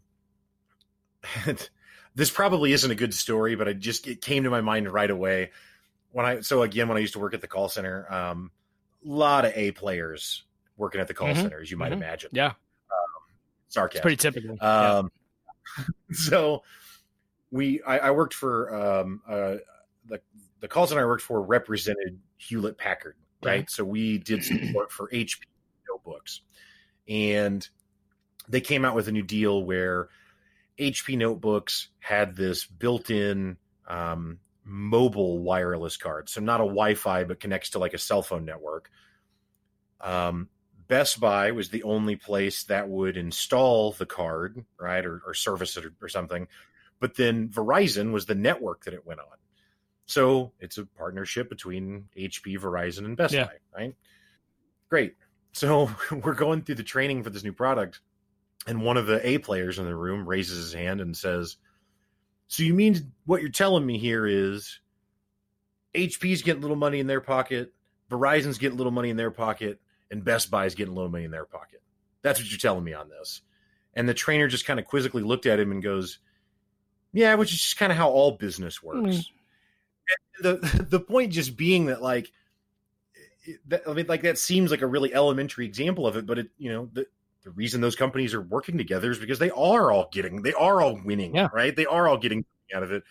But this guy, at least in that context, definitely didn't understand that that that it would be that way. It's like, oh, well, these this guy's going to try and extract all the value, and the other people are hosed. And then when that wasn't the case, like that, it was it was literally remarkable because he had to say something about it, right? So he had mm-hmm. to remark on mm-hmm. it um, and I just I found that fascinating. Like I said, it, maybe not the best story, but just I don't know, just the idea of people wanting to look at things through this lens of someone's got to lose, and it's like they they don't. That, like, but that's and, but that's a real paradigm, and in some cases that may be true. But if you don't even entertain the option, or you don't see that there are possible situations where that doesn't have to be the case, then you know what what, what resonated with me is then you close off possibility. And right. the way I've always sort of thought, and and I don't know, math science, I just I think abstractly, and anytime I'm like closing doors before I've ever figured something out, I don't like doing that. I don't like doing that. And, you know, that comes to politics and everything. I just don't like closing doors. I think very, very sort of across weirdly, I think, uh, when you compare it to other people. But mm-hmm. what he's doing there is restricting options you know right because if he goes to a situation and he immediately thinks well people just as, as a rule people just are out to get each other and no one's gonna harm no one's gonna get the better of me i don't have a scarcity mentality he might miss out on something that could be profoundly life changing for him the person and all the people that would affect based right. on one paradigm right. and yeah that's unfortunate because i think that that does tend to permeate throughout society and the, the crazy part about that is the people that are convinced of that largely probably won't change their mind.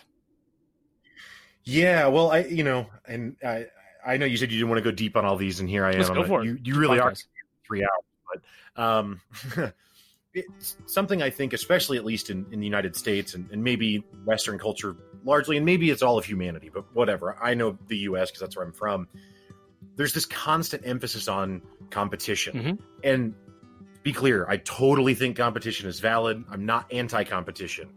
However, that's looked at and, and I feel like or emphasized to be like the thing that makes people special, mm-hmm. right? Is like overcome adversity or how do you conquer this competition or, or, whatever how do you better yourself in order to win and that is the way that the the nature works, right? That's the way evolution works. It's uh, it's competing for resources and can you survive? So again, it's certainly there, it's certainly valuable, there's certainly truth to it. However, I would argue that humanity's greatest strength is far and away our ability to cooperate. Oh, you know what I mean? Yeah. Which again, not I'm like some genius for coming up with that, but just it, there's so much emphasis on competition and again, there's value to it, but I really think that cooperation is something that's not emphasized enough, and that's what look think win win. That's what that's speaking to, right? Is the spirit of cooperation. Yeah, all of that uh, whole second section is is all about cooperation, and I think you don't have to look very far. If we were only competitive, and that's exclusively that, we would be competitively fighting over woolly mammoths hitting each other with rocks.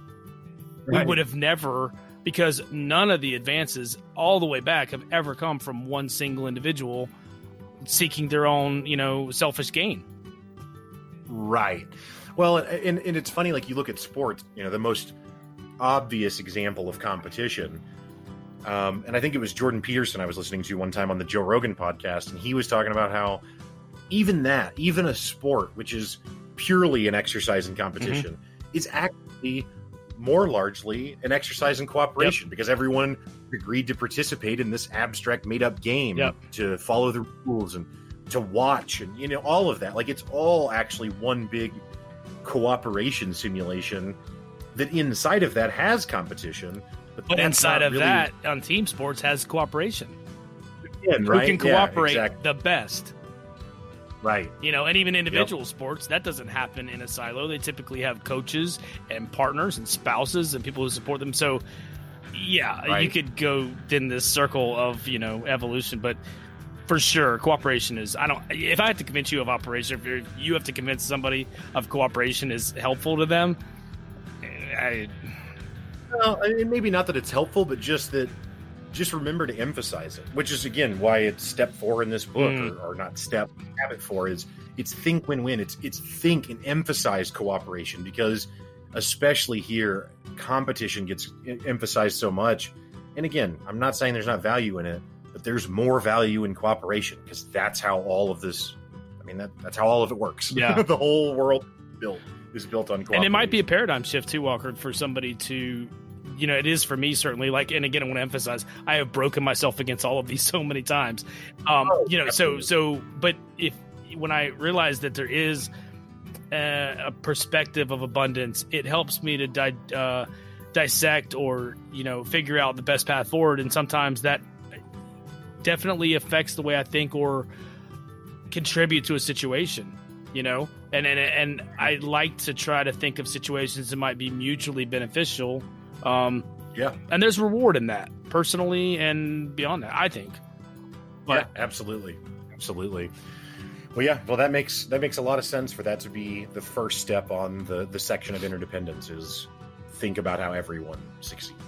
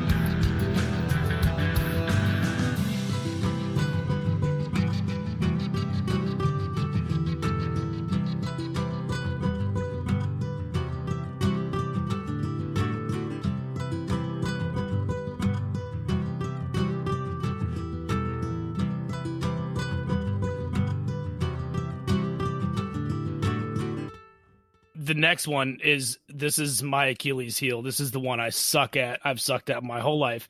Um, in, in okay, so it's seek first to understand, then to be understood.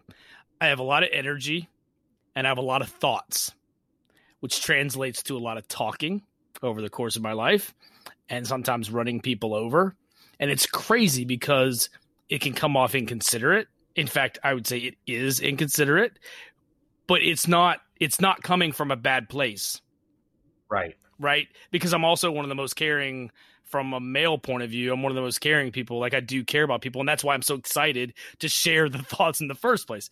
Um, but what he argues or what he suggests is that listening, empathetic listening, leads to an understanding of your differences in perception. And it actually leads to a place where you can actually move forward together. Right. Yeah, no, I think that that's um I think that that's yeah, hugely relevant. Um it's the, you know, it's the it's the idea it's like that you you can't um you can't you don't hear with your mouth open kind of cliche right like it's the you listen with your ears which it's it's obvious but it's like to listen is to be silent right so to understand is not to speak now, this is coming from a person, me, who has so much to say that I had to start two podcasts. right? Mm. Like the one named after me wasn't satisfying. I needed another one as well. Um, but the thing that I try and, and advocate, and I, you know, I'm sure I don't do a perfect job of it, um, or maybe not even a good job sometimes, but I, I try and advocate as opposed to saying here's how the world works it's more like, hey, this is a way that it, it may work, you know? So uh, through my nonstop talking, that's what I'm really trying to promote is the idea of like, hey, let's try and understand this. You know, let's try and explore these ideas. I want to ex- I want to explore ideas more than I want to advocate ideas, mm. if that makes sense. That makes sense. Uh, and so I, I, but I think that there's a, a ton of wisdom in the in that in that phrase: seek first to understand, then to be understood. Um, because the truth is, is that once you understand someone else's perspective, you may find that that there actually is nothing else to say. And I don't mean that in a negative way. You might, oh, they do get it. I don't need to now spend a bunch of time explaining this to them because they already get it. I just didn't know at first because I didn't hear yeah. it. You know what I mean? Makes total sense. Yeah, I think that um, this also puts you within your circle of influence. Like this is something you can control, right? Yep. You can actually purposefully listen. Whether or not I always do a great job of it is I do have that ability to. It is an option, yeah. and that's where I could be more effective. Um, so that's yeah. something I've worked on uh, interpersonally with my family, with my kids. So this one hits pretty close to home. Um, that being said, there's times on stage or otherwise where you do want to really have utilized that ability. But when it comes to interpersonally and, and one-on-one, I think listening is, is we all want to be heard. And, you know, that's probably why a lot of us start podcasts. A lot of us, you know, you do, you want to have your ideas and your things validated and you're you know you want to explore things and it's important it matters i think you know getting to it now that i think through it actually listening does a couple things it allows you to understand it also helps you make the other person feel important which yes. is hugely valuable if it's authentic yes yes yes, yes absolutely absolutely authentic is, is key um but this kind of goes i mean like you said this is all a, a series of steps building. Mm-hmm. And so then you can also take this back to step one with being proactive. If you learn to create the space where you can choose your behavior, basically, then you can now execute this step more effectively, right? Because now when someone's talking, you might have the tendency or the impulse to to interrupt and jump in but now because you've worked on step one you're able to to to choose how you interact and now you can choose to listen more which then you know again leads to all the other things that you're looking for. Better understanding uh, for sure. Exactly. Well and it, it, it, you know if you begin with the end just to kind of stair step through these so if you be, be proactive so you find a way to carve out space where you can choose your behaviors instead of just responding or excuse me just reacting. Um, if you have the end in mind, meaning you know ultimately what it is that you're hoping to extract from a situation. And, and again, you know, earlier you kind of kind of hesitated when you used a, a transactional like phrasing about something, and, and extract sounds very transactional. Uh, but I, it's just the way it works. It's it's kind of like it's kind of like the word selfish. The word selfish has a terrible rap because it makes it sound like you only care about you. But like I said earlier, at the end of the day, you only do something because you want to do it. I don't care if that's spend all of your time donating to a charity and working for others. It's still because you wanted to do it. It's still ultimately a selfish act because you're doing it because that's what you felt like doing or that made you feel a certain way. Um, so anyway, it's again, you're you're creating the space. You have an idea of what you want. You've taken the time to prioritize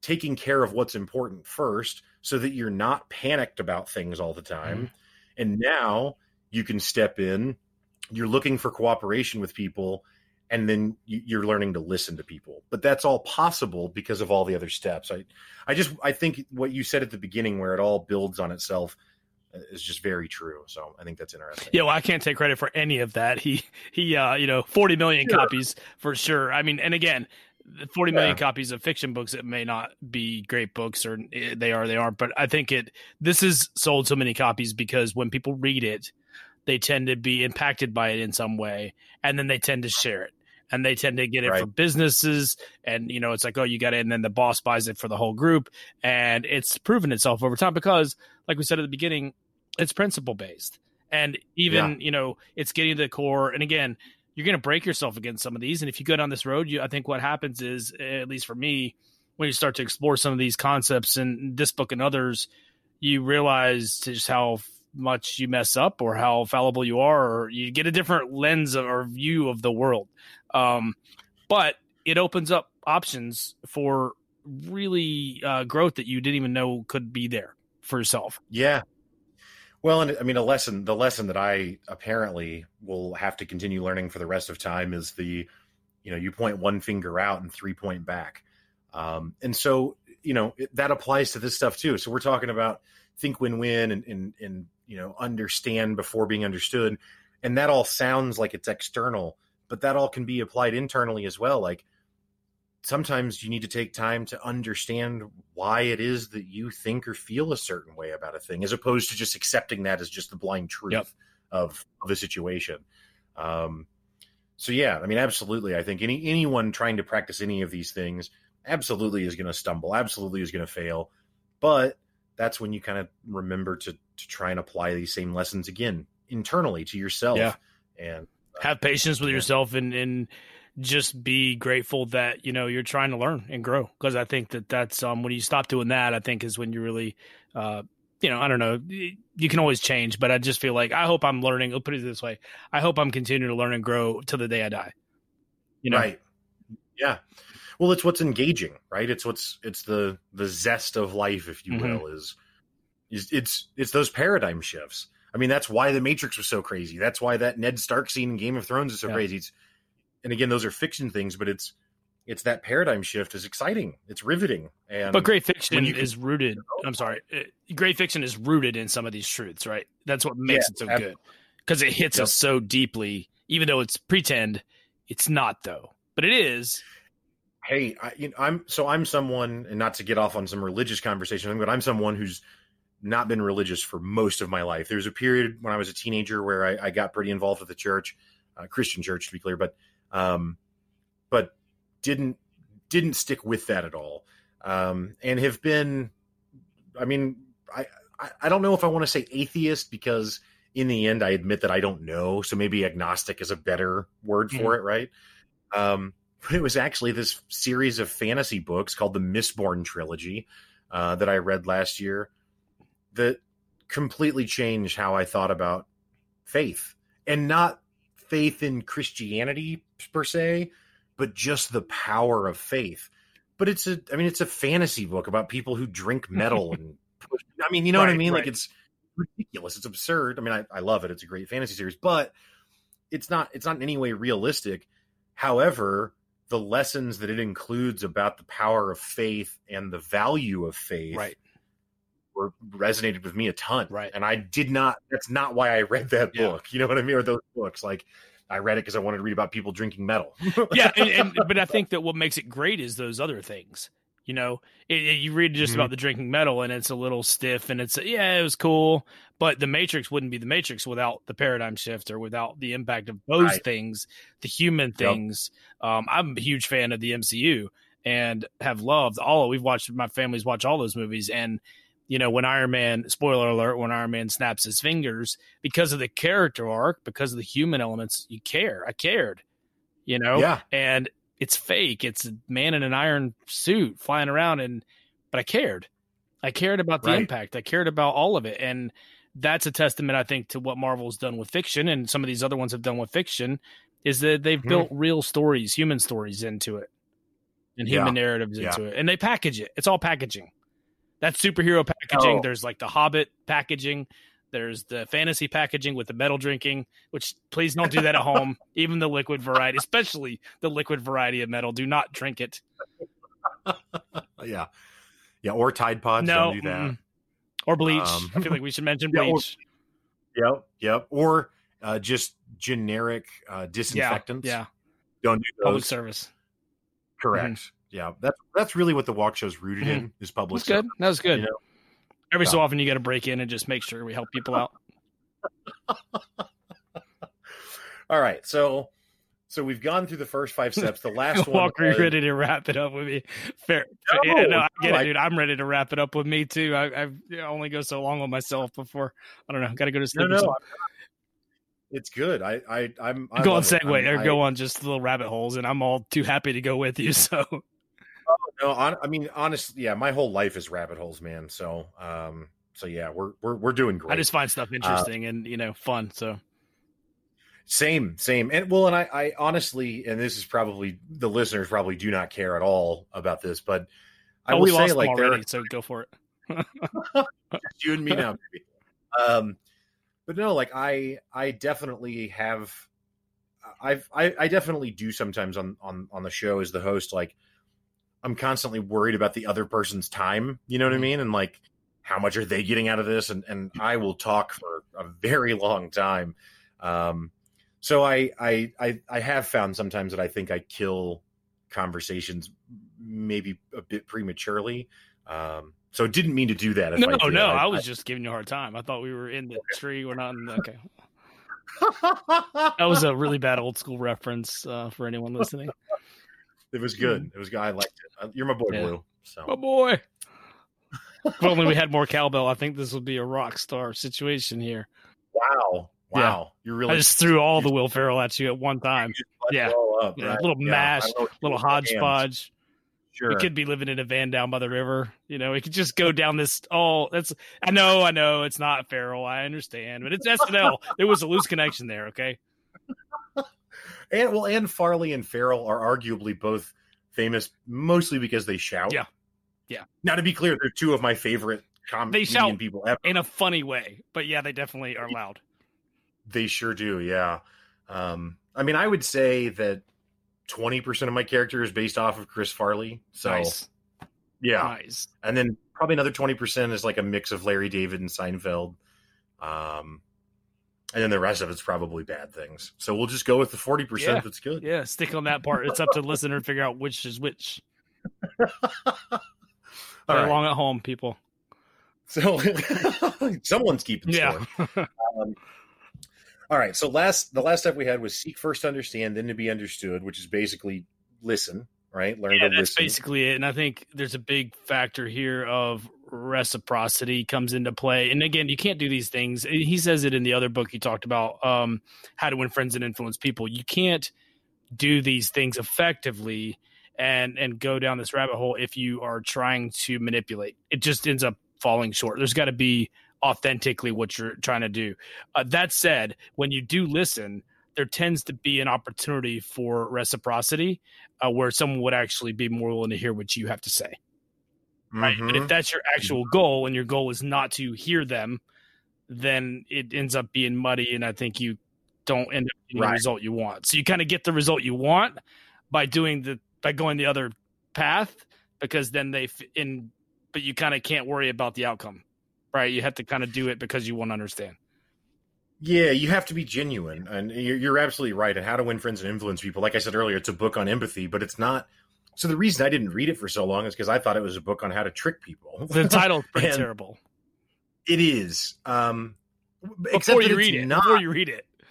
Right but actually the title couldn't be more accurate. It is how you win friends and influence people, but it's not through manipulation, or at least not through um, a an evil sort of manipulation. or something like that. Yeah, it's through genuinely giving a shit about the other person, and then guess what? Reciprocity comes into mm-hmm. play. Now they will care, and now you get relationships, and now you get um, mutual benefits. You know what I mean? Yeah. Now you get win-win, right? For so. Sure this happens in uh, uh, Facebook land a bit uh, with me in that sometimes you get into these sort of you're trying to build a group and you're trying to build a following and all this kind of stuff for for some kind of strategic reason, and if you're not careful, you can try to you can start to do things that are not manipulative, but you can sort of you sort of think about what you're doing from that strategic point of view. Right? right. And so what you have to guard against, I think what I've found is that you want to just do the right things. And what always helps me is, and again, this helps me because I fall victim to it, is do the things without expectation of anything past what you're doing. So you're doing the thing because you think it's the right thing. And that has freed me to make comments or offer things to people or do things to people because sometimes they probably perceive it incorrectly. But I know in my mind and my heart when I'm doing this kind of thing and I'm in that space where I'm actually able to not just be reacting. And so I know I'm consciously thinking about it like, no, do that because no matter what they perceive, this is what you're doing and this is why you're doing it and it's the right thing. And whatever the outcome is, is whatever the outcome is. But again, my character, not theirs. If I don't do it, that's on me. Right. That's it's exactly the homeless person thing you were talking about earlier, where right. And so spend the money on drugs, that was them, not you. Right. And so I do those, and I, and I okay, I try to do the things in Facebook world and otherwise that are just purposefully the right things for people because they're the right things for people. You know, it's mm-hmm. like, oh, well, if Walker wants to have me on the show, great, cool. But you don't go try to like promote my thing or like manipulate or be the wrong kind of. It's like, no, I genuinely have a good conversation with Walker. That's what I want to do. I'm interested in this book. I think it can bring value to people. And, you know, I don't know. I think sometimes that gets taken wrong, but you just can't worry about the outcomes, you know? Yeah, well, the, now we're now we're back to the the spheres of influence and what you can actually control and what you can't. Right. And it's like in the end, you can't pick how other people are going to interpret mm-hmm. things. You can put your best foot forward and make earnest attempts. That's that's that's all you can do. Right. And you can get better at at positioning, and maybe you can get better at at helping people to understand where you're coming from through better communication or more effective communication. But at the end of the day, you still only can pick what what you do. Right. right? You can't pick people are going to say, react, think, how they're going to respond to anything. So, um, yeah, I think yeah. And in Facebook, 100%. you know, a lot of times everybody's trying to promote their podcast or this or that, and you go to these conferences, and it's like, well, I want you to listen to my show. And again, it's this whole expectation of you're wanting something from somebody. And I think that's where, ironically, I've been in sales for a while, sales engineer, and ironically, when you're trying to get something from somebody, and not just exclusively focused on what can you do for them without an expectation of something back, you know, it's ironic because what happens is you end up helping them. That's what sales is all about, really, like the real kind of sales, right? Yes. Is helping people solve a problem and and that yeah. would that would entail is okay if Walker I realize this doesn't solve your problem say you know what this doesn't sound like what your would fit and do what you actually need to do. However, I think this would over here not in my bag of tricks, not my commission, not whatever would be a perfect solution for you because what's my uh, objective in that situation to help you whatever way I can without expectation of something back. And so if I'm doing that then that's going to come back to me tenfold. But again, that's an abundance mentality thing. That's letting go of that scarcity mindset. There's a lot of things kind of baked into that to have the courage to do that. Because if you live in a scarcity place, you're going to always be looking for that transactional, what do I get back? Right? Because right. fear right. of not being able to get enough back, or there's not right. enough out there for everybody to win, and that kind of thing. Well, and but and I would argue though maybe um maybe argue's not the right word, but what what do you think about the idea of the it ultimately is still transactional even if what you're extracting is simply the feeling of knowing that you tried to do right by the person? Like you're still extracting a value from it. Does that make sense? Like yeah i don't know. You know i've wrestled with this since i've been younger I remember when I was a kid, I told my mom like, and exactly, it's funny you said this because I think we have a lot more in common than you think, but um, that even when you do something altruistically, that there's a selfishness there. But yeah, you know, again, that's when that's the benefit, and the other person is benefiting. So I don't know in the real world or the other kind of way. Um, I think if the benefit is exclusively yours, I don't know. I mean, this is something honestly I've been thinking through during this conversation to sort of unpack um, because there is a distinct difference, and I used to definitely think uh, that everything was sort of selfishly motivated in some kind of way. Mm-hmm. But that feeling you know, sitting here thinking about it right now and being put on the spot by you to sort of defend it, um, that feeling is, I think, and I'm really having to figure this out on the spot, but I think the feeling is comes after the transaction. It's sort of like it's almost like I don't know. Maybe I am. It's like that's not in my. I'm not. My goal isn't. I'm not thinking about the feeling right? I'm thinking about the other person. I'm thinking about. Yeah, but but but but that like knowing that that's what's happening is actually the is what rewards you with the feeling of feeling. Yeah. And I think the problem actually is actually a problem of language. I think that the problem is is that the word selfish is tied to a lot of negative things, appropriately so. And so when we use it to describe what you and I are trying to describe, it feels like well that's not right because there isn't there isn't a negative thing to to to helping someone else, right? Like that that pure like hey, I want to help you man and I'm going to, you know, help you get farther in what you're wanting and I'm not asking for anything in return. Yeah. it it it it feels wrong to say that that's selfish when we think of it's kind of like the word manipulation. Like the word manipulation has a very strong negative connotation to it. But I mean, really, anytime you communicate with someone and exchange ideas, if I want you to, if I want to convince you of my idea, even if it's not a, a hard sale where I, I, where we're literally going to exchange a thing, as a result, I'm all of the words that I say are technically an attempt to manipulate what you think. But it's not that I'm trying to trick you. It's not that I'm trying to to to fool you or I'm trying to control you. And again, I think it's that the word manipulate is just it's it's a problem of mm-hmm. language, mm-hmm. and I don't know. Be. I don't know who to talk to about making more words. it could but be. I think we need. Yeah, and I mean, I, so Seth Godin talks a bit about how in the end of a sales transaction, you know, obviously in both cases you're trying to influence somebody to buy something from you, but is it in right. their best interest or not? Right, and right. and so where is the focus? The focus is on you getting the money, or focus on them solving the problem. And so, Yeah, I don't know how to exactly articulate it, Walker, but I can say, and I don't have to convince you of this. You know, we know that when you do something for somebody else, it's the right thing. You feel good about it, right? Yeah. Versus we know when something we do that our language determines is selfish.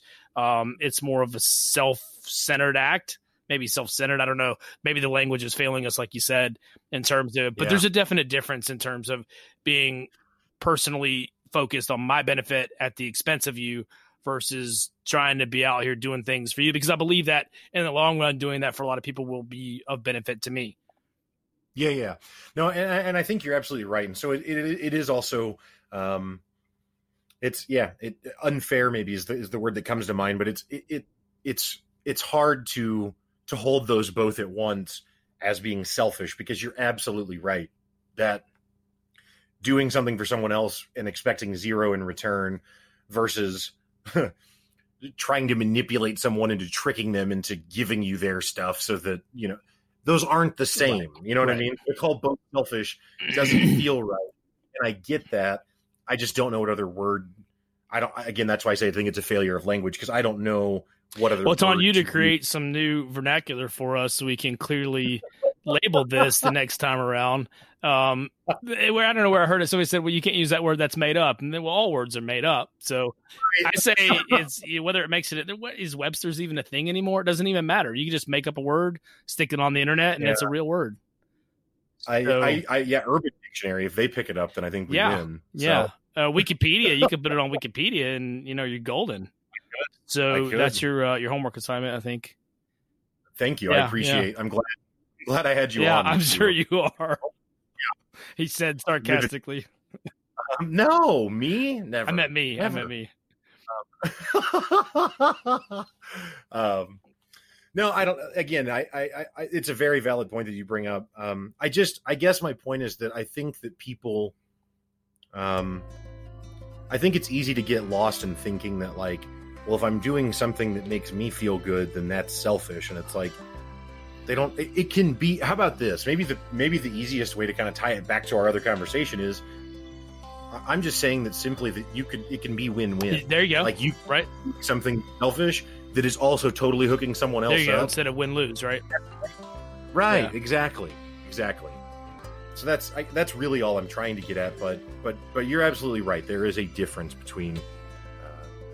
But well, and to, so you said something about sales and about like if it's true sales, what you're trying to do is solve problems, right? Not collect revenue. That's Right. byproduct of solving the problem. um, I probably it, it seems ridiculous, but you know, I I have a used car, right? So I bought it from a used car salesman because that's who works at the car lot. Um, I thought he was great. I thought I actually really enjoyed my used car salesman, and not Mhm. because he was a he was a, a joke or something, but because I was looking for cars. I looked one up online, saw the one I wanted, went to the dealership. Hey, I saw this car. I'd like to test drive it. He takes me on a test drive. He explains things about the car to me. He explains to me, you know, how it relates to other vehicles or I don't know, just information about it. And then I ended up liking the car from the drive and also from his information and buying it. And a lot of people are like, "Oh God, I hate talking to used car salesmen." It's like, but I didn't know any of the stuff that he told, me. so it was a great experience to me. And yes, I ended up buying from him, but that's not because he tricked me. Yeah. It, it was a real transaction. You know what I mean? Like, Well, I think they get a bad rap just because you know some of them are pretty pushy, or they uh, they they've been fed the line of you know, well, if they don't buy while they're here, they're not going to come back, and you know, I mean that may be true, but again, how much more likely are you to refer him to somebody because he treated you the right way, yeah, right, and he was authentic, and had you been able to, so yeah, unfortunately, used car salesman isn't a isn't a uh, sort of term that's going away anytime soon, probably. No, no, Um, it's not. And and well, and you know what? I'll even be I'll even be more transparent. So I had a, an old pickup that I was going to trade in, right? So he came to me and said, "We'll give you, I think, a thousand dollars for it." And I said, "Oh, well, I've got another buddy who said he wants to buy it for two, so I'll just sell it to him and then come back with that cash, and then we'll do the deal." And he was like, "Well, hold on," and then goes to the back and talks to someone, air quotes, yeah, and then comes back and he's like, you know what? We were looking online and we found a, a deal. We actually we can do two for it. well, I know that that's not real. I know that he just, to your point, doesn't want me to walk off the lot. I'm not mad at him for having his hustle too. You know what It's the game, right? Yeah. yeah, like I get it. Everyone's trying to eat, and I'm trying to drive this car, so Yeah. fine. Like, but I don't begrudge him for that. That's that's the game. So I don't think he's Yeah. an evil person. I guess is my point. You know what I mean? I don't Yeah. a terrible guy. Um, just because he, he sold me a used car and did try and lowball me on the trade-in value.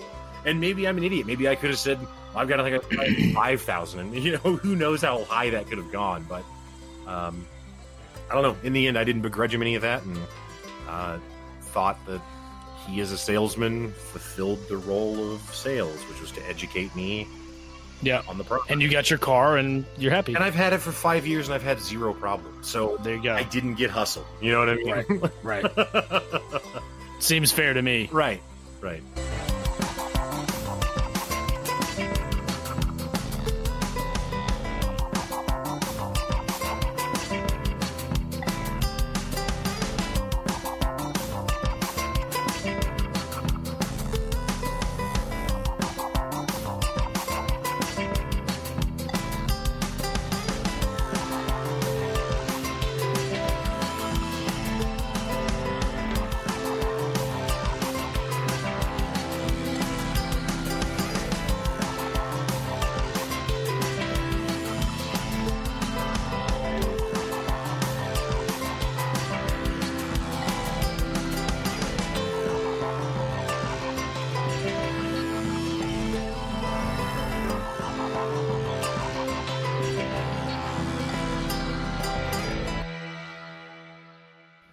Gone through the first five. So what is the sixth step in, or what is the sixth habit? I keep calling them steps, but Yeah, so it's just synergize. And again, I was kind of rushing through the the book and trying to come up with some kind of outline. Um, but effectively, this one is basically the I think more the result of everything up to this point and being able to value that the differences in each other is really the essence essence of uh, synergy, right? So our mental, emotional, um, psychological differences in each other that we've gotten to that point where we can really understand each other through seek to understand, it, etc. Then once we get to that place, um, we can actually add value and synergize and get to that more um, higher level. The two of us being more than the sum, right? Um, because right. Because the walls are broken down because the communication is there because the understanding is there because we get to the place where we say we don't see the world as it is we see the world as we are. And so all of that leads to better understanding of each other and better understanding leads to this place of high trust and high cooperation mm, right? And that's where those truly synergistic things can begin to occur and really start to change you know impact the world in a big way because if you ever do anything big i don't want to say people can't do anything big many many big things that happen in the world are a result of more than one person oh yeah, sure. yeah I mean, I would say everything, right? Like I, I mean, yeah i mean there may be some cases where an individual can certainly gandhi i mean but even then yeah, there's probably people around them right. I, you know, but but but yeah, there's largely things happen in groups, and I think that to be able to get to that point, going up these steps, right. having these things in place, gets you to a place where you can really, really impact other people, and t- together can create something that you know. Yeah, well, that's that's kind of my point, I guess, to some extent, with what I was talking about earlier when I was talking about the emphasis on competition. So, an easy example or a good example, I think, of that is like the way that we glorify Steve Jobs. Um, now, was Steve Jobs a, a good executive? Like, sure, you know, but did Steve Jobs personally invent and develop all of the technology that Apple released starting back in the '80s and up through iPods? And I no, no, No, I got fired for one thing. that's well true. But just there's an entire team of people around him, but that's not what we emphasize. We don't emphasize the team at Apple that did X, Y, and Z. No. Instead, we emphasize almost through this glorification of competition, like look at Steve Jobs, like he slaughters every, and it's like, no, he doesn't. He works with a whole bunch of people who all collectively came up with this. And I don't mean that he doesn't add value or that having that capacity to be kind of that visionary or to see, you know, the big picture guy, that there's not value in that. Sure, sure there is, but it's it's not all there is to it. You know what I mean? Like Mhm. it wouldn't. It doesn't matter what picture you have if no one will help you make it. You know what I mean? Like good luck. Uh, No, you couldn't make an iPod by yourself. I mean, that's just not possible. right, right. You know, Yes. and and and people, and I, and from what I understand about him, he was a bit broken too, like all of us, I guess. But but certainly had some negative uh, relationships with people at work, et cetera, et cetera. Um, but again, I don't know what those deposits and withdrawals look like. I don't know what was there. What I do know is there were some people that followed him and helped him create that stuff and made it a reality. Yep. Um, Yep.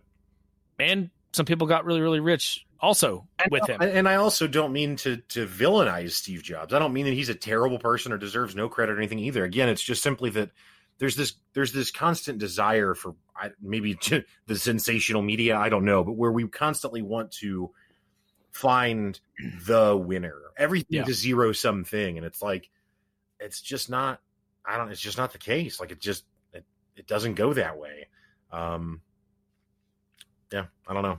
I just Yeah, but that's that's really where he suggests that the biggest gains can start to happen, and and again, that's kind of the culmination of everything that we've uh, talked about up to this point Mhm. is getting to a place where you can create that high trust, you can create a, a degree of cooperation. Um, through people really being able to work together. And again, we talked about the mastermind group. Maybe that's a place where you get to that place where there's trust and cooperation and Mhm. groups of people that can do those things. But without those previous steps, Mm-hmm. you don't even feel like I hear you. Um, I don't have the ability to control my responses. Like all those steps along the way breaks things down, or at least doesn't allow us to get to that higher level of effectiveness. Yeah, That's that's the kind of point, right? Is that yeah, yeah, maybe you're not a bad person, maybe you don't think I'm awful, but we could have maybe accomplished so much more right.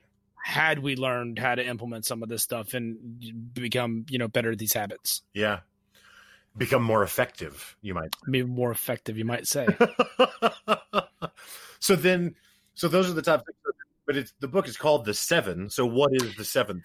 So the seventh is really just about he calls it sharpening the saw Okay. and that's really about and i won't dig in too deep i know we've, if we've got anybody listening still um i don't want to like give them They're in for the ride. Yeah. All right. All right.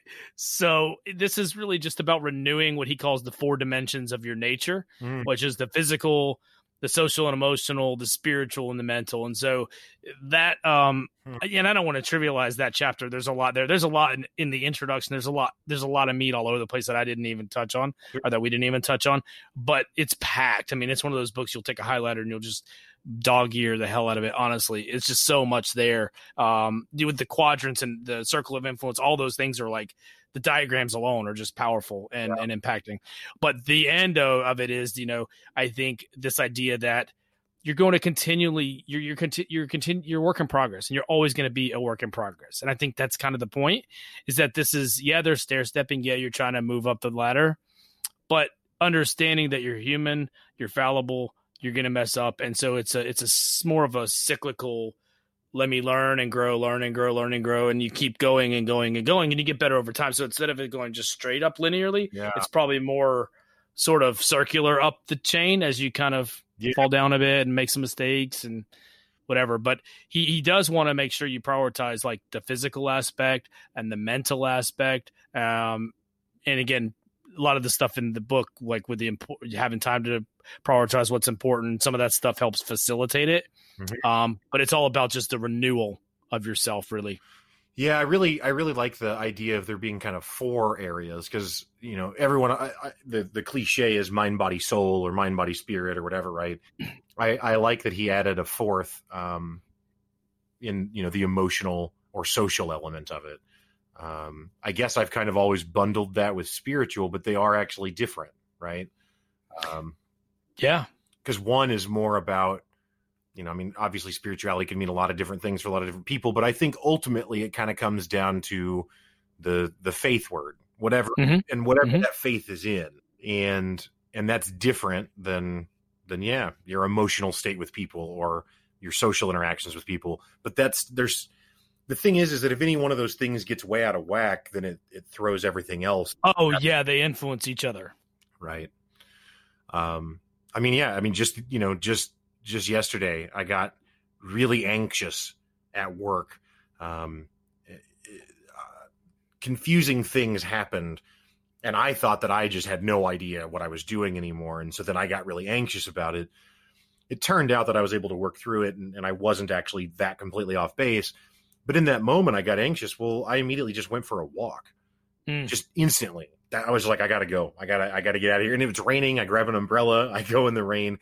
But it's because even though what I'm experiencing is a mental or emotional kind of thing, going and doing that physical action will help bring those other things back into balance a bit. You know what I mean? Um, so yeah, I don't know. There's they're definitely all very much tied tied together and very much all need to be tended to at all times.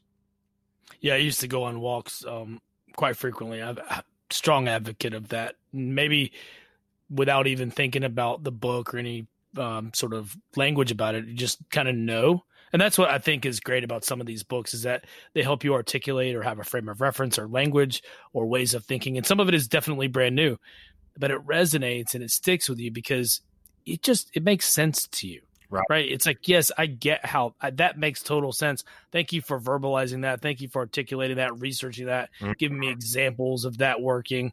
Um, because I've always kind of danced around it or had some, I know going for a walk helps me. Well, maybe that's a renewal. Maybe that's you finding a space for to be able to have that proactivity mm-hmm. and and not re- react in a certain way. Right. Right? And so there's some things that you kind of have innately figured out but maybe didn't quite articulate the same way. Yeah no absolutely that's true. I mean that's that's been my experience with that range book as well like i was talking about is it's it it's and i think that's why i've been so so enamored with it is that it it's it, what you just said is exa- it's articulated things that I've kind of thought, but maybe didn't know how to, yeah, articulate. I don't, I don't know a better word than articulate. I didn't know how to form fully to explain or describe. Um, and here, this guy has done a ton of scientific research to articulate and explain all of it. You know what I mean? That's one, yeah, and that's the fascinating thing to me about this whole. I would call it personal development, but is that you get the benefit, you know, instead of this whole, well, I don't know, it's hokey or whatever, you get the benefit of Stephen Covey spending countless hours and hours and hours digging into something, cu- culling it down, validating it, putting it into a condensed version for you to digest and interpret and resonate with and highlight and make sense of. And so, wow, the power of that across multiple books, across multiple weeks, months, years to be able to pull from people who are very, very bright and took it upon themselves to study a thing for sometimes their entire life. Right. And to bring that to you in a way that you can just sort of take, wow, I mean, that's how you can really catapult and get some leverage right. on learning, right? Yeah. If you had to live, figure everything out yourself, you'd never be able to get that far. Right. Well, I would be fine, but well, you, you, sure. I, more everybody else. You, sure. Yeah. Sure. Yeah. Uh, well, I got to say, I mean, I I've had this book like it's been bouncing around in my head because again, like after the How to Win Friends and Influence People experience, I was like, I bet that book is better than I think it is too. Um, and yeah, after this conversation, and again, I understand you're not selling it. like, there's no you. Don't, I don't get any royalties. You don't care if I if no. I actually read it.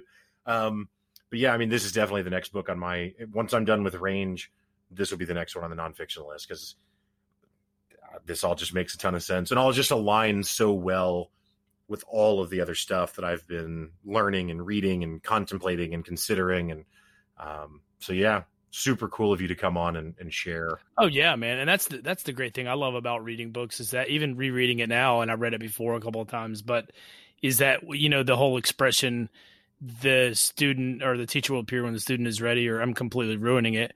But you know you you find yourself in different frames of mind or experience in your life. And at a certain point when you read something it might resonate a different way. And yep. it's powerful. And it can really and truly i don't want to sound hyperbolic, but it can actually have a bigger impact on your life than you might think. And it's usually not this crazy book did this crazy magical thing. It's more it put things into a certain perspective or a certain way. Yeah. And but but that alone can give you the nudge that man, it's hard to overstate. And so to your point about not caring, I know I'm dragging out your your ending here, no. but to the point of you, me not caring if you read it, I hope that you read it. I genuinely hope that you read it because I know the impact it made on me personally. Right. I think it will make an impact on you. I don't want to have supposition that I know, but I, I, it mattered to me. Yeah. I think it might matter to you in a certain way, and I think that ripple effect, whether it's you telling about the book or just interactions you make or having influence with somebody, I think it does put more positive things into the world, and Yep. I think we need more of that.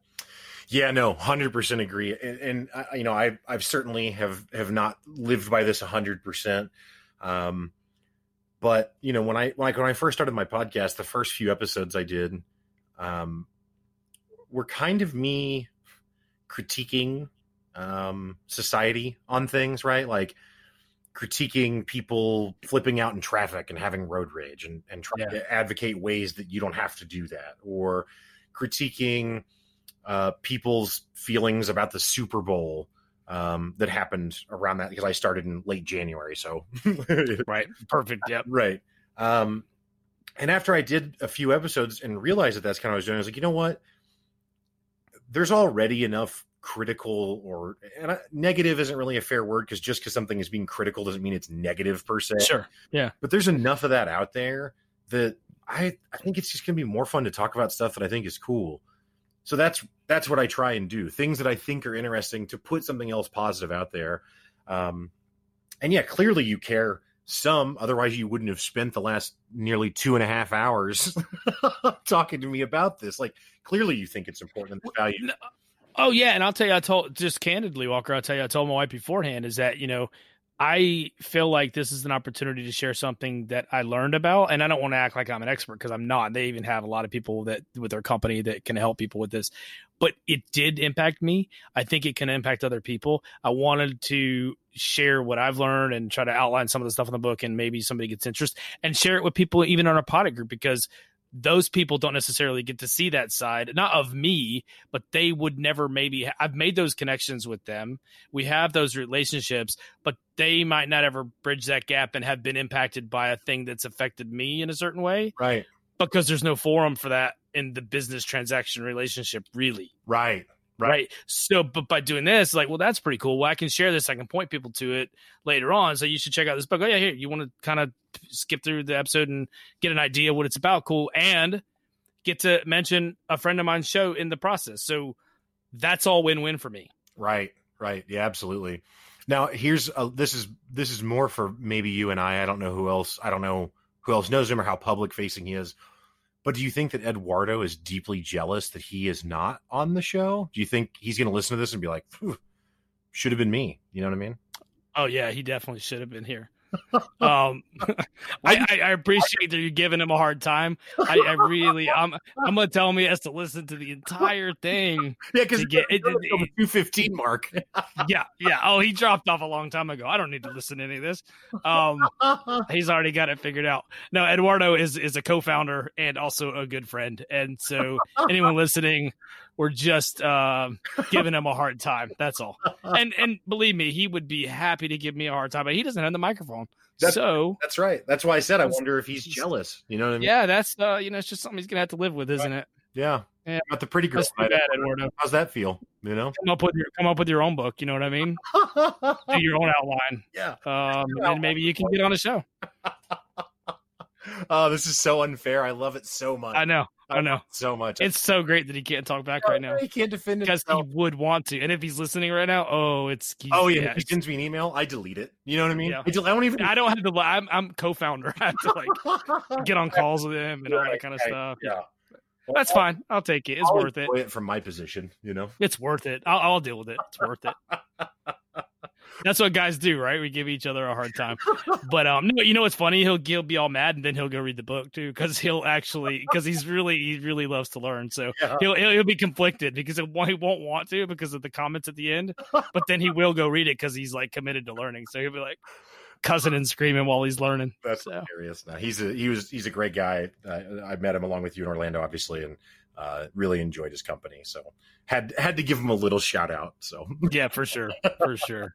Yeah, he thought it was when I told him I was coming on your show, and he was really he was really excited. He was stoked. nice, nice. Yeah, he he was hilarious, and and he and I actually had more in common than I would have initially thought. Uh, he we both like anime, cartoons. You know, I don't know. Does and yeah, anime's too broad of a category because there's a lot of really bad anime out there, and I don't. I'm not.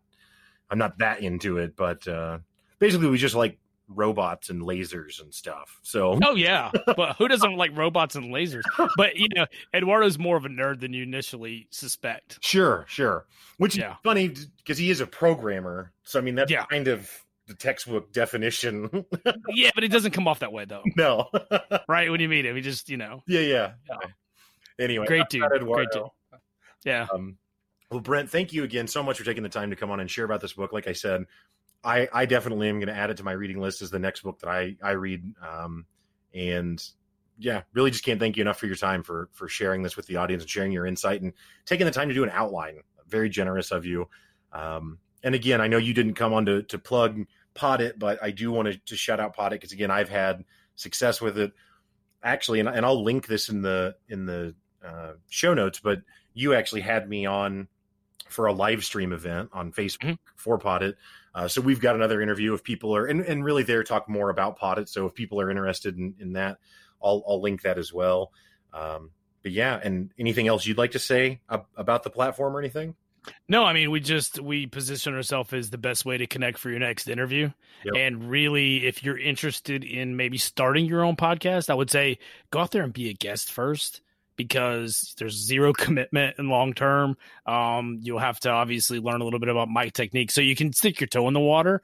And uh, and one of the nice things about the platform is you can go on there, find some podcasts looking for guests, and you can go do that. It's kind of cool.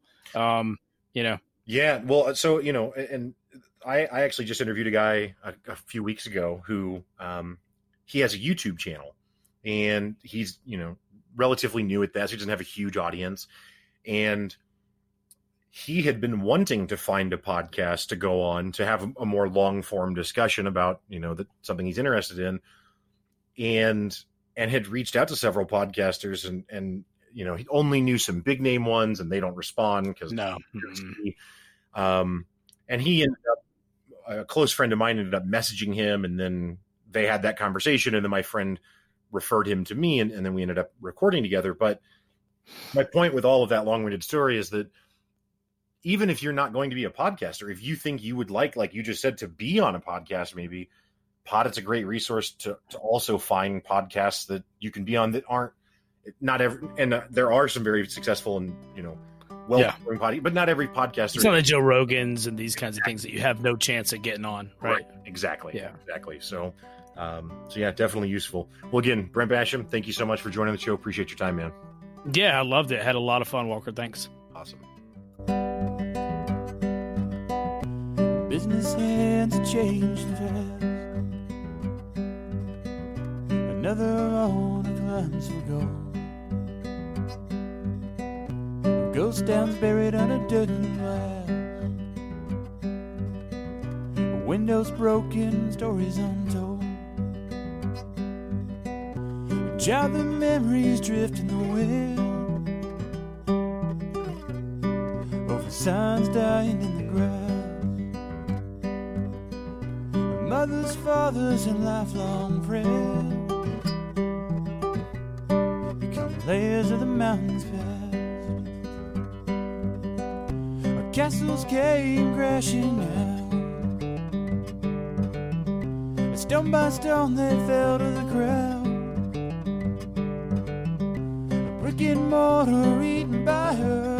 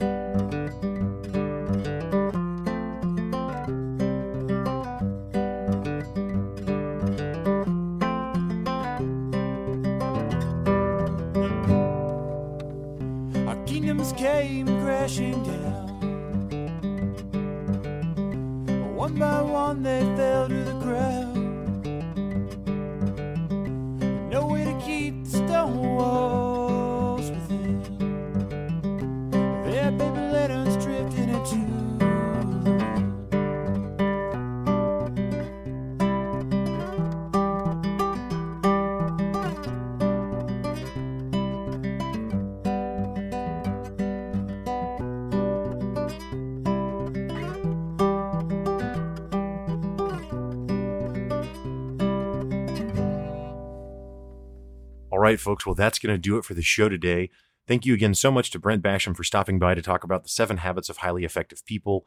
And again, if you're someone who's interested in, in podcasting or you're already a podcaster, or if you'd like to be a guest, um, obviously you can always hit me up to come on the Walkshow, but I cannot suggest Poddit enough. It's a really cool platform. Uh, and I really am impressed with, with what they're doing and the service that, that it provides. Also, of course, I want to again thank Misha Zarins for providing the music for today's show. Um, really, really appreciate that always. And last but not least, of course, thank you, listener, for listening to the episode today. I also invite you to listen to my other podcast, Pick Up Your Sticks, which is co hosted by myself and Brett Lindley. Pick Up Your Sticks is a podcast about why gaming matters. And we're talking about video games largely. Um, we do talk about tabletop games and, and, and that sort of thing once in a while as well. But instead of just talking about news and reviews and current events, which we do cover, we really also try and tap into why gaming matters and what the emotional connection to gaming is, and do that through sharing stories, both past and present. So if you like long form conversations and you have any interest in gaming at all, I think you'd really enjoy Pick Up Your Sticks.